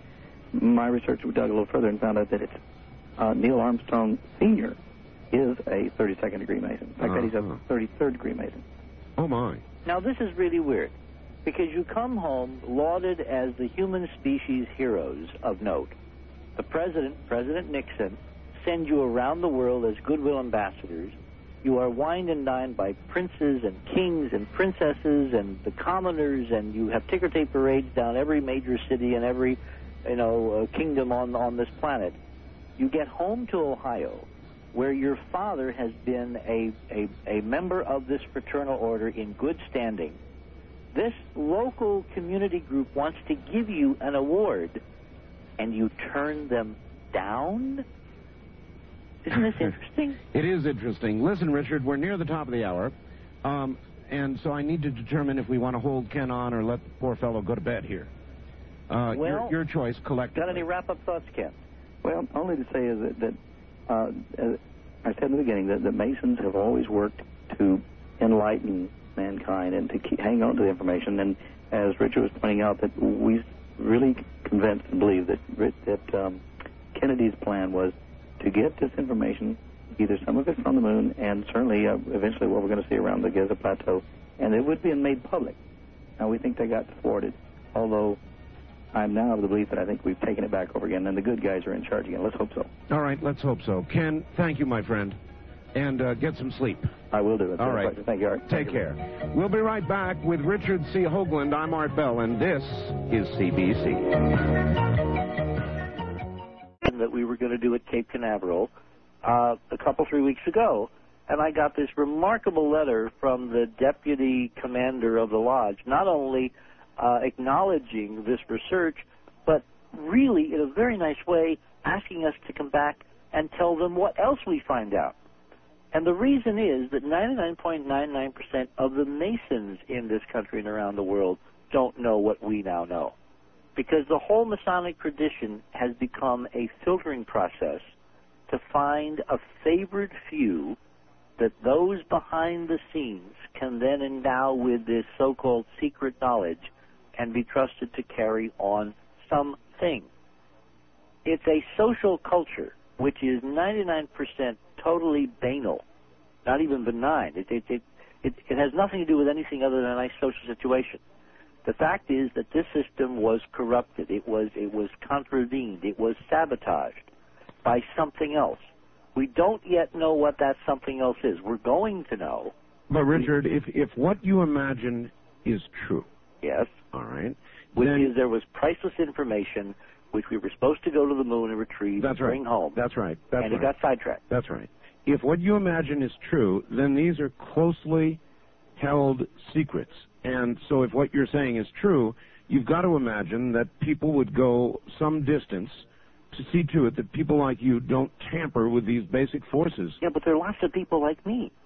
Remember, I am now talking to how many million people are There's not a lot of Richard Yes, there are. No, Yes, there, there aren't. Well, Yes, there are. um, All I have done is be stubborn and Taurian and follow the road to the truth. okay.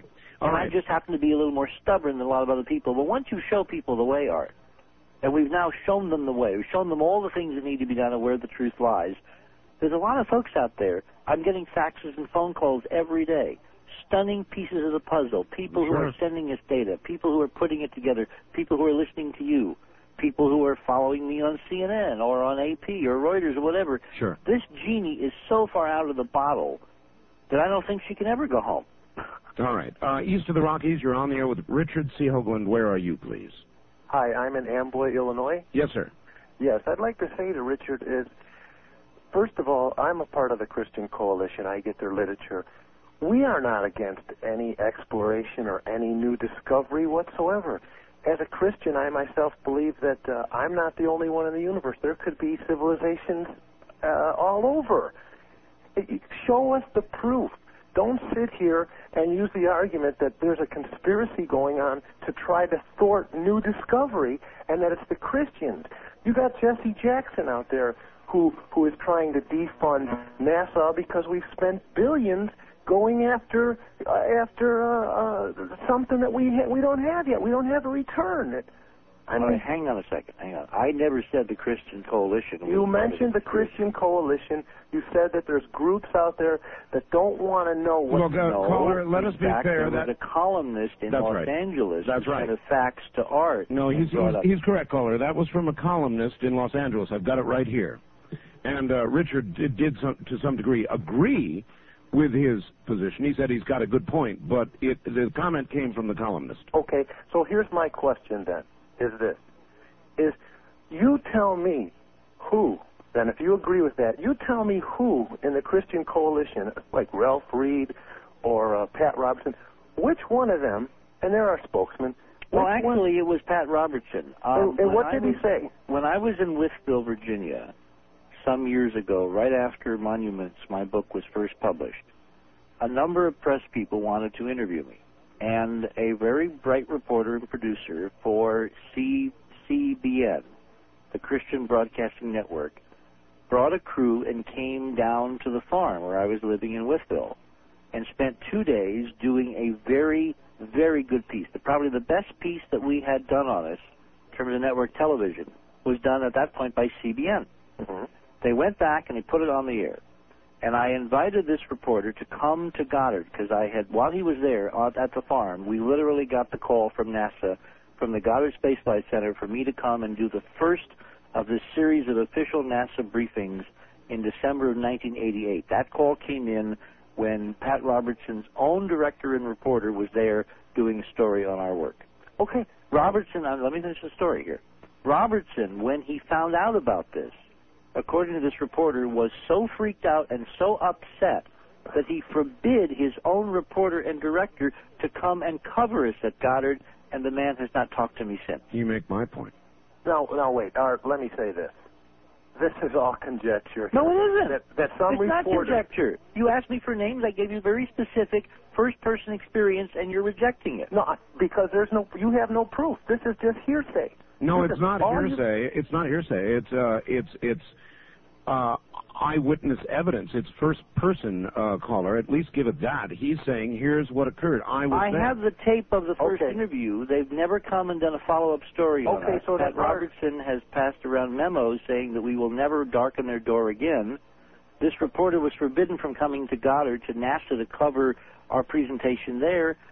Now, this is one individual. I'm not Okay. saying that Pat Robertson speaks for Christians. I'm just Okay, saying that Pat. Robertson, as an influential person who ran for president, has a political perspective Wait, which may or may not be theologically influenced, and he doesn't like this data.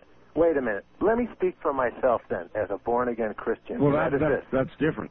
Okay.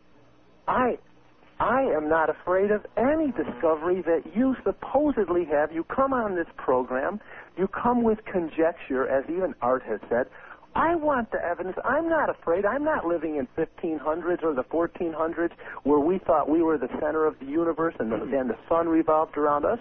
I'm not afraid to know what you consider to be the truth. Good, and I'm I'm, I'm very glad you But aren't. you so let me ask you a question. Let me ask you a couple of questions. Have you No. read Have you read Monuments? I have read monuments, but let me ask you this question: Why don't you come on this program with some something more than conjecture, some proof? You're out there in the wind, coming with all this, this, this, whatever you want to call it, theory, um, the, these conspiracy issues about Kennedy and stuff that he's gone because he may have had the truth or been onto it. Come on. His father was a bootlegger who was involved in, in, in, illegal transportation of alcohol, and, and he built an empire that was on ba- based on based on corruption. And, and you're gonna is that what you're trying to say the Mason Masonry movement is about? I didn't say that. Well, you said that Kennedy disappeared because he was onto something. He was onto the great discovery, and he was trying to rebuild what was lost in ancient Egypt. Have Have you been following the details of what we've been laying out? yeah, I have been, but well, you're I giving don't me think no so proof. because it doesn't sound to me like you understand this incredibly interesting pattern we have discovered. You've which been is- all over the map. You have not given us anything more than your conjecture and, and, and just straws. I mean, give us proof. I'm not afraid of it. Well, would you recognize proof if you see it? Apparently, you don't.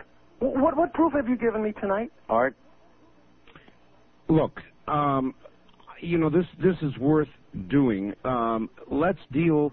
We're, we're at about a break point here. Uh, what I would like to do is deal with specifics. Now, Richard has uh, laid out specifics, and uh, caller, can you possibly get off that portable phone and get on a real phone? Yeah, I will. All right. Uh, then what we'll do is take a break, and when we get back, let's deal with specifics. How would that be? Everybody agree? Oh, sure. I'd like to. All right. All right, good. We will do exactly that then. Everybody hold on right where you are. You're listening to the CBC Radio Network, the American CBC Radio Network. I'm Art Bell, and if you'll stay put, we'll be right back. have been doing things that they're not telling us about, then all bets are off. Yeah, And well, no, everything they're not. they They're say- You're you're trying to make this huge leap from the fact that obviously I agree there are things that the general public is not privy to. But that doesn't mean that because we're not told everything, you make this huge leap as to what it is that we're not being told. All right, let, let, There's no, let me stop you. no solid evidence Caller. for that leap. Caller, hold on for a second. Respond to what Ken Johnston said. He was a guy on the inside. Here's a guy who had film changed on him. A film showing an anomaly suddenly gone. He had orders to destroy photographs. How do you respond to that? I mean, I, I wanted to respond to that destroying of the photographs. An You guys agency- had a big misunderstanding about that. What Oh. he said is that he was told to destroy the extraneous copies of photographs. He kept. He said he kept the master set of copies, and all the ones that were working copies that were no longer needed, he was told to destroy. Now, what's wrong with that? Oh, my That's God. perfectly natural for for anybody. Well, I'm not going to put you in touch All right. with any library. All right. Yeah, no, that's not perfectly natural, and what occurred is not at all perfect. I don't know where he came up with that. First time caller line, you're on the air with Richard C. Hoagland. Hi. Yep, Art. Um, would it be all right to mention a book? You mention a book? Yep, uh, it's it's called uh, "The Wars of uh, The Wars of Gods and Men" by Zecharia Sitchin. Oh, I know Zecharia. I've interviewed Part him of his Earth several Chronicle series. Yes. Uh-huh. Um, uh, that's a very good book, and and uh, uh, he's he's one of only 200 people that can uh, translate the Sumerian text, and, and they have they have a, a very good uh, um, uh, uh, scenario in there of the origin of man. All right. Well, I guess that sort of follows uh, where you're going at the moment, Richard. Um, west of the Rockies, you're on the air with Richard C. Hoagland. Hi. Hi, uh, I'd just like uh, to make a comment. Uh, Sure. um, I, I do believe that there was a, a higher advanced civilization prior to the flood that's mentioned in the Bible. That uh, they were destroyed because they were the original world order, and that there's a new world order that's attempting to uh, present itself. Now, a lot Well, of let, the me, uh, let, let me stop you there, all right? okay. If you if you read the Egyptian texts, you know this stuff is written down. Scholars have decoded this. You know the hieroglyphs are no longer a mystery. We can actually read Egyptian. If you read the pyramid texts, if you read some of these earlier translations, the the honest ones a hundred years ago, what you find is that the so-called sons of Horus, or the followers of Horus, believed that they were endowed and trusted by God, by Osiris, to reconstruct, to reconstitute, to rebuild a civilization as rich and as astonishing as the original from the Zep Tepi, from the first time, from the catastrophe, from, in some versions, a flood.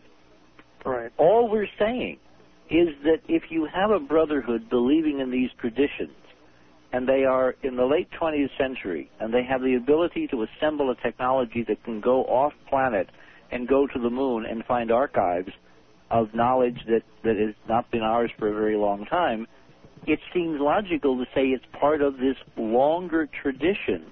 And in fact, that's what the intended purpose of this whole exercise apparently was until it got sidetracked. And instead of making this knowledge available to the world and to mankind, a few people, a handful of people, have kept it for themselves and kept us all in the dark, who ultimately paid for the missions. Right, I see all of that. Um, the problem I have is that, uh, um, according to the Bible, the Egyptian processes and the Egyptian mythology is all uh, an apostate version of the original priesthood as it was presented by God. Now, I, I can see that that's been perverted by uh, some people, uh, by a few who are trying to gain power. Um, I don't know what the direction is with that, but I can see that um, either way, that knowledge it can be detrimental Uh-huh. if it's if it's hidden from from the populace. In- yeah, in because secret any little knowledge which is hidden can then be used or misused in secrecy. Right. And I think that's what, what we are what we are backtracking. Now, when people say we don't have proof, what we're finding in these documents, in these mission plans, the latitudes, longitudes, locations, the times of the landing, is this incredible ritualistic refrain of Isis, Osiris, et al. The fact that we flew there under that banner with that patch as the emblem of the mission. The fact that the, the, the brotherhood in our midst, the fraternity that preserves this knowledge in its most uh, pristine form, has identifiable members who were appointed to run and control and manage and direct every facet of the American space program. I'm not quite sure why people say we don't have proof.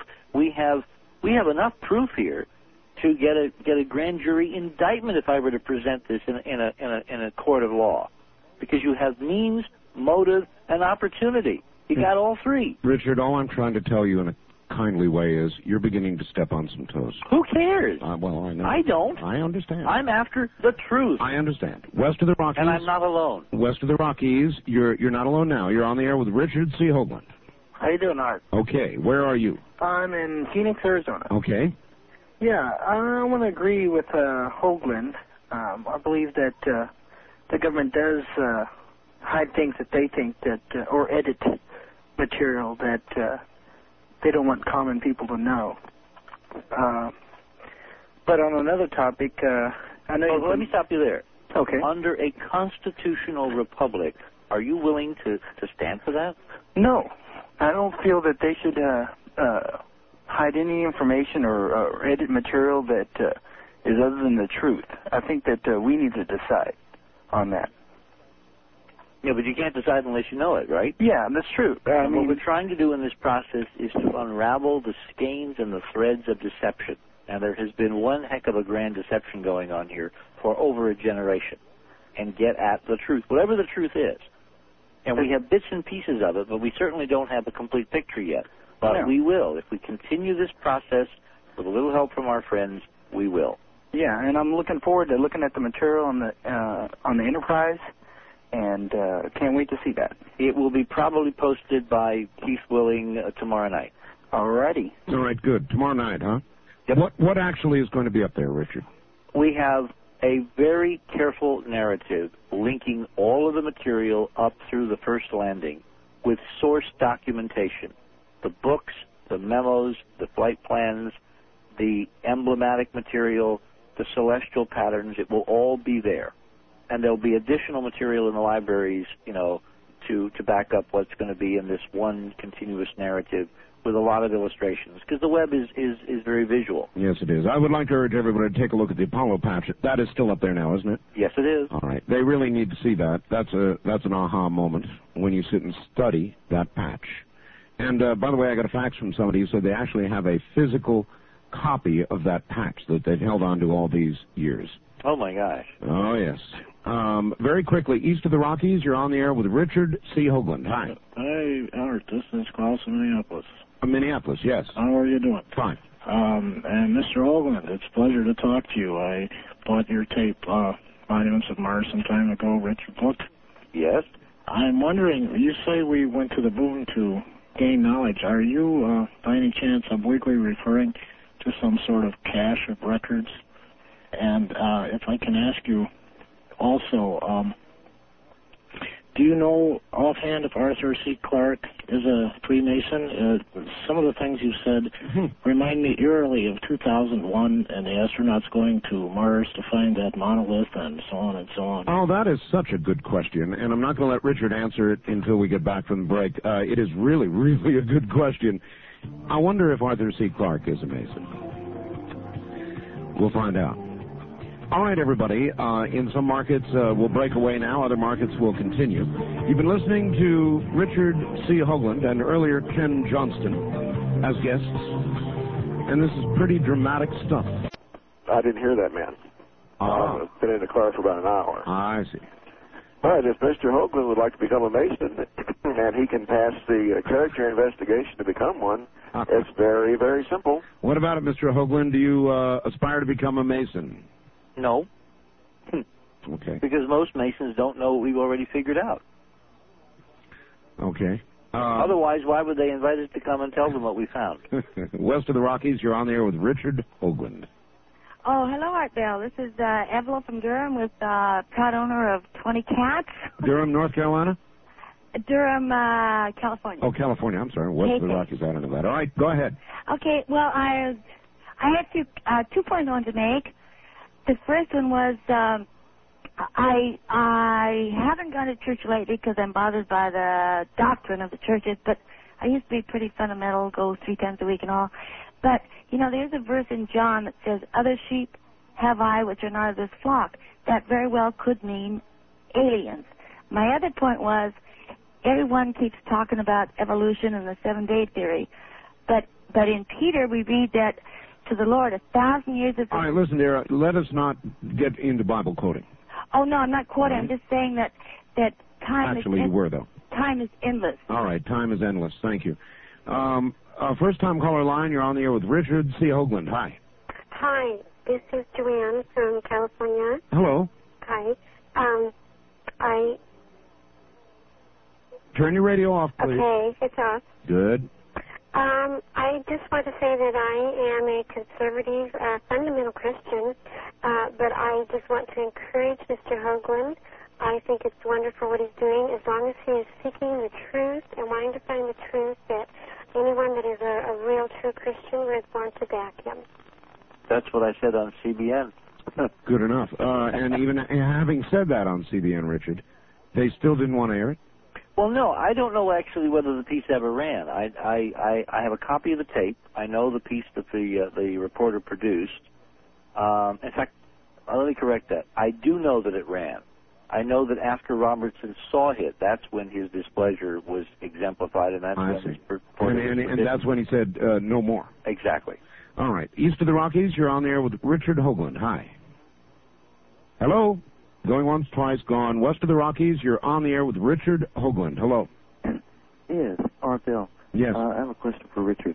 Um, uh, you earlier talked about, I guess, was it, I guess was it on Dreamland with um, the doctor that was on? Uh, mentioning possibly something about, um, well, this is Chris calling from Mario Park KBC, I'm sorry. Um, was it, um, that possibly Clinton might come on the air saying something about, you know, U- UFOs and some kind of knowledge like that? All right. Well, that that is reference to a program we're going to be doing on Thursday night, Friday morning, sir, with Dr. Courtney Brown. East of the Rockies, you're on the air with Richard C. Hoagland. Hi. How you doing, Art? All right. Long time no see. It's Scott from uh, Kansas City. Yes, sir. It's been a couple of years. Uh, I was going to uh, try and get hold of you last week. Congratulate you for 300. Thank you. I've been here with you since you was in the uh, double digits. Oh yes, that's a long time. Oh yeah. Hey, uh, I was going to say I agree with uh, uh, Mr. Hoagland there, and because I, I had an uncle who was a Mason uh, before he, uh, long before he uh, died here a couple years ago, and he didn't go along with a lot of stuff that they do uh, did, and it's a lot of secrecy involved in that. And I, I agree with uh, Mr. Hoagland all uh, everything he's uh, is uh, saying. Plus, I have been to the uh, pyramid and the uh, Sphinx and all that back in '85 and I got to go inside the uh, chambers himself. All right. Well, I don't think anybody here is trying to actually bash Masons, and No, I, I, don't, I don't think please. that's Richard's intent at all. And so, don't sort of join in in a in a sort of a, a, a agreement with uh, bashing because that's not what's going on. And uh, and No, the previous caller who kind of, you know, snippily seemed to be challenging me in terms of my position on masonry obviously Yes. not listened well, obviously. because what I'm what I'm saying is that the Masonic tradition. Remember, the United States of America was founded by Masons. Richard, you've got to remember that people uh, on the radio in the middle of the night half hear things and uh, take them many times the wrong way or leap on them to forward their own agenda of dislike. If you are a real American, meaning someone who believes in equality of opportunity, freedom of inquiry, the Bill of Rights, the Constitution, kind of hold a soft spot in your heart for Thomas Jefferson and all those guys, Sure. then you are extolling in public what the Masonic tradition in private is teaching. What is interesting is that Kennedy apparently was seeking to extend that identical philosophy and, and protocol as part of a technological outreach program to our nearest planetary neighbor to bring back information that could expand this concept of a democratic republic under under law, under God, and something happened. And what we're trying to figure out, since it's clear now that that was the intent, and the participants are all part of the brotherhood who made this incredible miracle take place and happen. We got to figure out what went wrong. We have to make it go right again. And the only way that's going to happen is if a lot of people in this country get involved and demand to know the truth.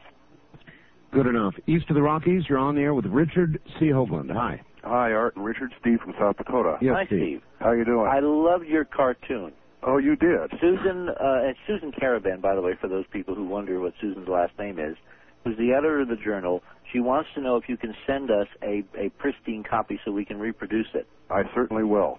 I Steve is certainly a, is a is an artist and a cartoonist, and he did the most hysterical parody of our presentations at the Cape Art. you have to fax a copy to Art Bell. All right. Okay, thank you. Uh, I'm sure uh, you, you feel fine tonight, Richard, but I'd like to give you a stroke, and I'm sure I don't speak for me. Uh, I'd like to make a comment first that I believe that you know Dana's spirit reflects how a lot of friends of mine and myself were pulled in about three years ago to all of this data, and how we all discovered how one data point connects to another. Now, with me, it was you know I went to uh, Stan McDaniel, uh, Horace Trader, Hancock, Erjavec, and I've been working with you know Richard for a little while. And the more one absorbs and follows up and spreads the word about how how all of this data that you know Richard and his colleagues speaks of, we see how it converges, and the more one is pulled into the inevitability and the truth of taking back what's ours, uh, it's it's just really very profound. And we're in a position to redefine the history of our planet. And all of this knowledge has the capacity to transform all of us in a very positive way if it's acknowledged. So why should we be afraid? Now, there's a, in you know my opinion, there's a fine line between anger and fear. And yes, there is. Uh, yes, there is. And one generally uh, generates the other. Thank you, my friend. Richard, hold tight. We'll be right back. You're listening to the CBC Radio Network. I'm Art Bell. And we'll go into the stretch run here in just a moment. Stay right there. I see trees of green, red roses too. I see them blue for me and you. And I think to myself,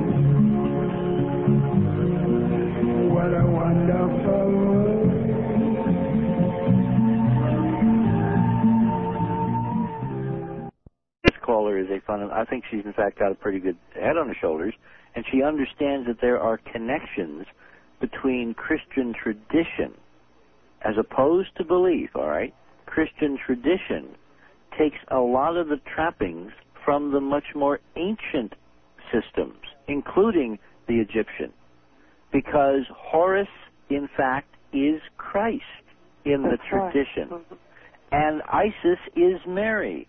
And there are statues which, if you didn't know that it was Isis holding Horus, you would think it was Mary holding Jesus Christ. And yet they're separated, we believe, by thousands of years. How do you explain that? The answer is that our traditions have been bought and borrowed and paid for and assembled like a, like a patchwork quilt by political compromise and political fiat, among others, Constantine who borrowed politically heavily from Eastern and West and put together a kind of a melange for a political purpose around the time of the Council of Nicaea. So when Christians start quoting Scripture and telling me that what we're looking at is opposed to the Bible or opposed to this or whatever that, those people have not done their homework and understand how deeply their own traditions are rooted in these much more ancient systems of belief. It's much more interesting and important than most people give give uh, credit to because they don't have time. All right, caller. Uh, well, okay, I understand that, but NASA's agenda is to conceal this world leader that is about to come on the world. Well, again, again, there is a I world leader. Sir, uh, sir, madam, I don't know what what NASA's agenda is. All I know is the pattern of what they have done, which is to conceal. What they're concealing, I don't think is a person. I think it is a process and a set of discoveries and a, and a, and a knowledge base that if we were to all know about it and implement it would change things for the better. All right. Well, that's where your difference is, and you can see uh, where she's coming from with her perspective. East of the Rockies, you're on the air with Richard Hoagland. Hi. Hi, it's a pleasure for to listen to Richard Hoagland for five hours. I could listen to him every night. Where Where are you, sir? Tulsa, Oklahoma. All right. I Uh, have friends in Tulsa. I I read your book uh, early on and bought about a half a dozen copies for family and friends. I wrote the first handbook on the Atlas Missile Flight Control System and the acceptance test procedures for the Lunar Excursion Module, Doppler velocity sensors. So I've touched the aerospace program, uh, and I don't mean to to take the Christian callers on ad hominem, but to me it's like a perfect example of having cast pearls at you know what. I have a question. Don't you think, from a totally practical point of view, that NASA has concealed their agenda simply because they're afraid of losing their money, their That- funding? That could be part of it. All right. But see, if you go to the American people and ask for money to find unbelievable things, and then you find them, and you don't tell them. I mean, I have done in, in, in various speeches I've given, you know, even before I got into the uh, into this business of looking at possible artifacts. When I was, you know, when I was straight, I was able to draw curves and show that that the public support for NASA went monotonically down from 1965 forward for the Uh-huh. simple reason that NASA went to the American people and said, we're going to find life out there. Uh-huh. And when it didn't find life, politically, their support waned and waned and waned and withered. Uh, When when I was standing there at the Cape with John Zarrella on my right and somebody from AP on my left, and I'm listening to all their pieces and watching them on on on on, on TV, the refrain of every single one of those correspondents into their television cameras out to the American people was, "This is a mission to search for life on Mars." NASA has gone to us again and in the most hypocritical fashion is picking our pocket to search for life. It knows it's got the proof, it's hiding the proof, and it's lying through its teeth politically, and that's what I can't abide. Can I ask you one more question? Sure. Somewhat aside, I I haven't been to New York City in 45 years, but I was born and raised there. What are you doing there? Why would you live there? well, I don't live in New York. I live overlooking New York, and the main reason is it's the communications capital of the world. If you want to communicate, this is the place to do it. Well, that's true. Uh, west of the Rockies, you're on the air with Richard Hoagland. Not a lot of time. Hi. Hello, I got four quick questions for Richard. All right, where are you? I'm in Fairbanks, Alaska. My name Fairbanks. is Chris. Wow. All right, go ahead. The question is this: I uh, just recently saw your moon videos, and you said that if you take two equilateral triangles and intersect them, uh, three-dimensional equilateral triangles, you'll get a three-dimensional star David. Yep. Now you rotate that in the sphere, it'll intersect the sphere at 19.5 degrees north and south latitude. That's right. My questions are these: What is the energy? How do you measure it? Can you change it into electricity? And can you use it to generate a gravity field? The answer is yes to all the above. How do you measure it, though? That's what, that's one thing I want to know. all right. It is it is what I call matrix specific. Mm-hmm. Depending upon the physical system that that this this uh, uh, process is, is is generated in, it is what I call matrix specific. Mm-hmm. Depending upon the physical system that that this this uh, uh, process is, is is generated in. In other words, if it's a mechanical system, you'll get additional angular momentum. Okay. If it's an electrical system, you'll get an increased voltage. Okay. If, if it's a fluid flow, you'll get increased fluidity. Ah, so I could electrify the system and get an increase in electricity. Well, that's the voltage. That's where Yeah. the N machine and some of the rotating systems, you know, Uh-huh. that uh, De Palma has been working with come in. That's what I've been thinking about doing is building it using the sphere Yeah. and using a, a powerful motor to rotate it. And I There's figure if I do that, I can generate a gravity field to surround it. Well, the, the the gravity aspects are much more complicated, and it has to do with frequency. It, it's not a simple rotation. It has to do with frequencies. Okay. But but you're basically looking in the right direction. Okay. All right. Oh, and it's from a right-wing Christian perspective. Nothing you said has contradicted the Bible. I don't think so. Um, it's just gone right along with what the Bible says. You've got to really read your Bible. Yeah, I know. I you know, when when it talks about the Nephilim and there were giants in those days, I know. mighty men, men of renown. Ask yourself who these giants were.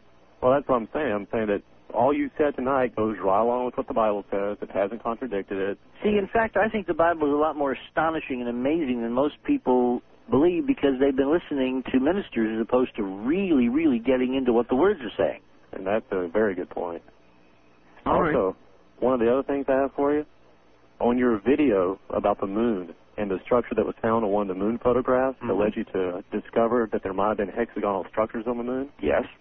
Have you done any more research on that, and have you found out any more information?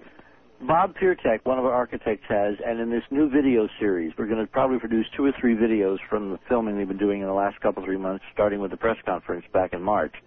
All that will be laid out with 3D computer graphics. There's some astonishing things to, to show you.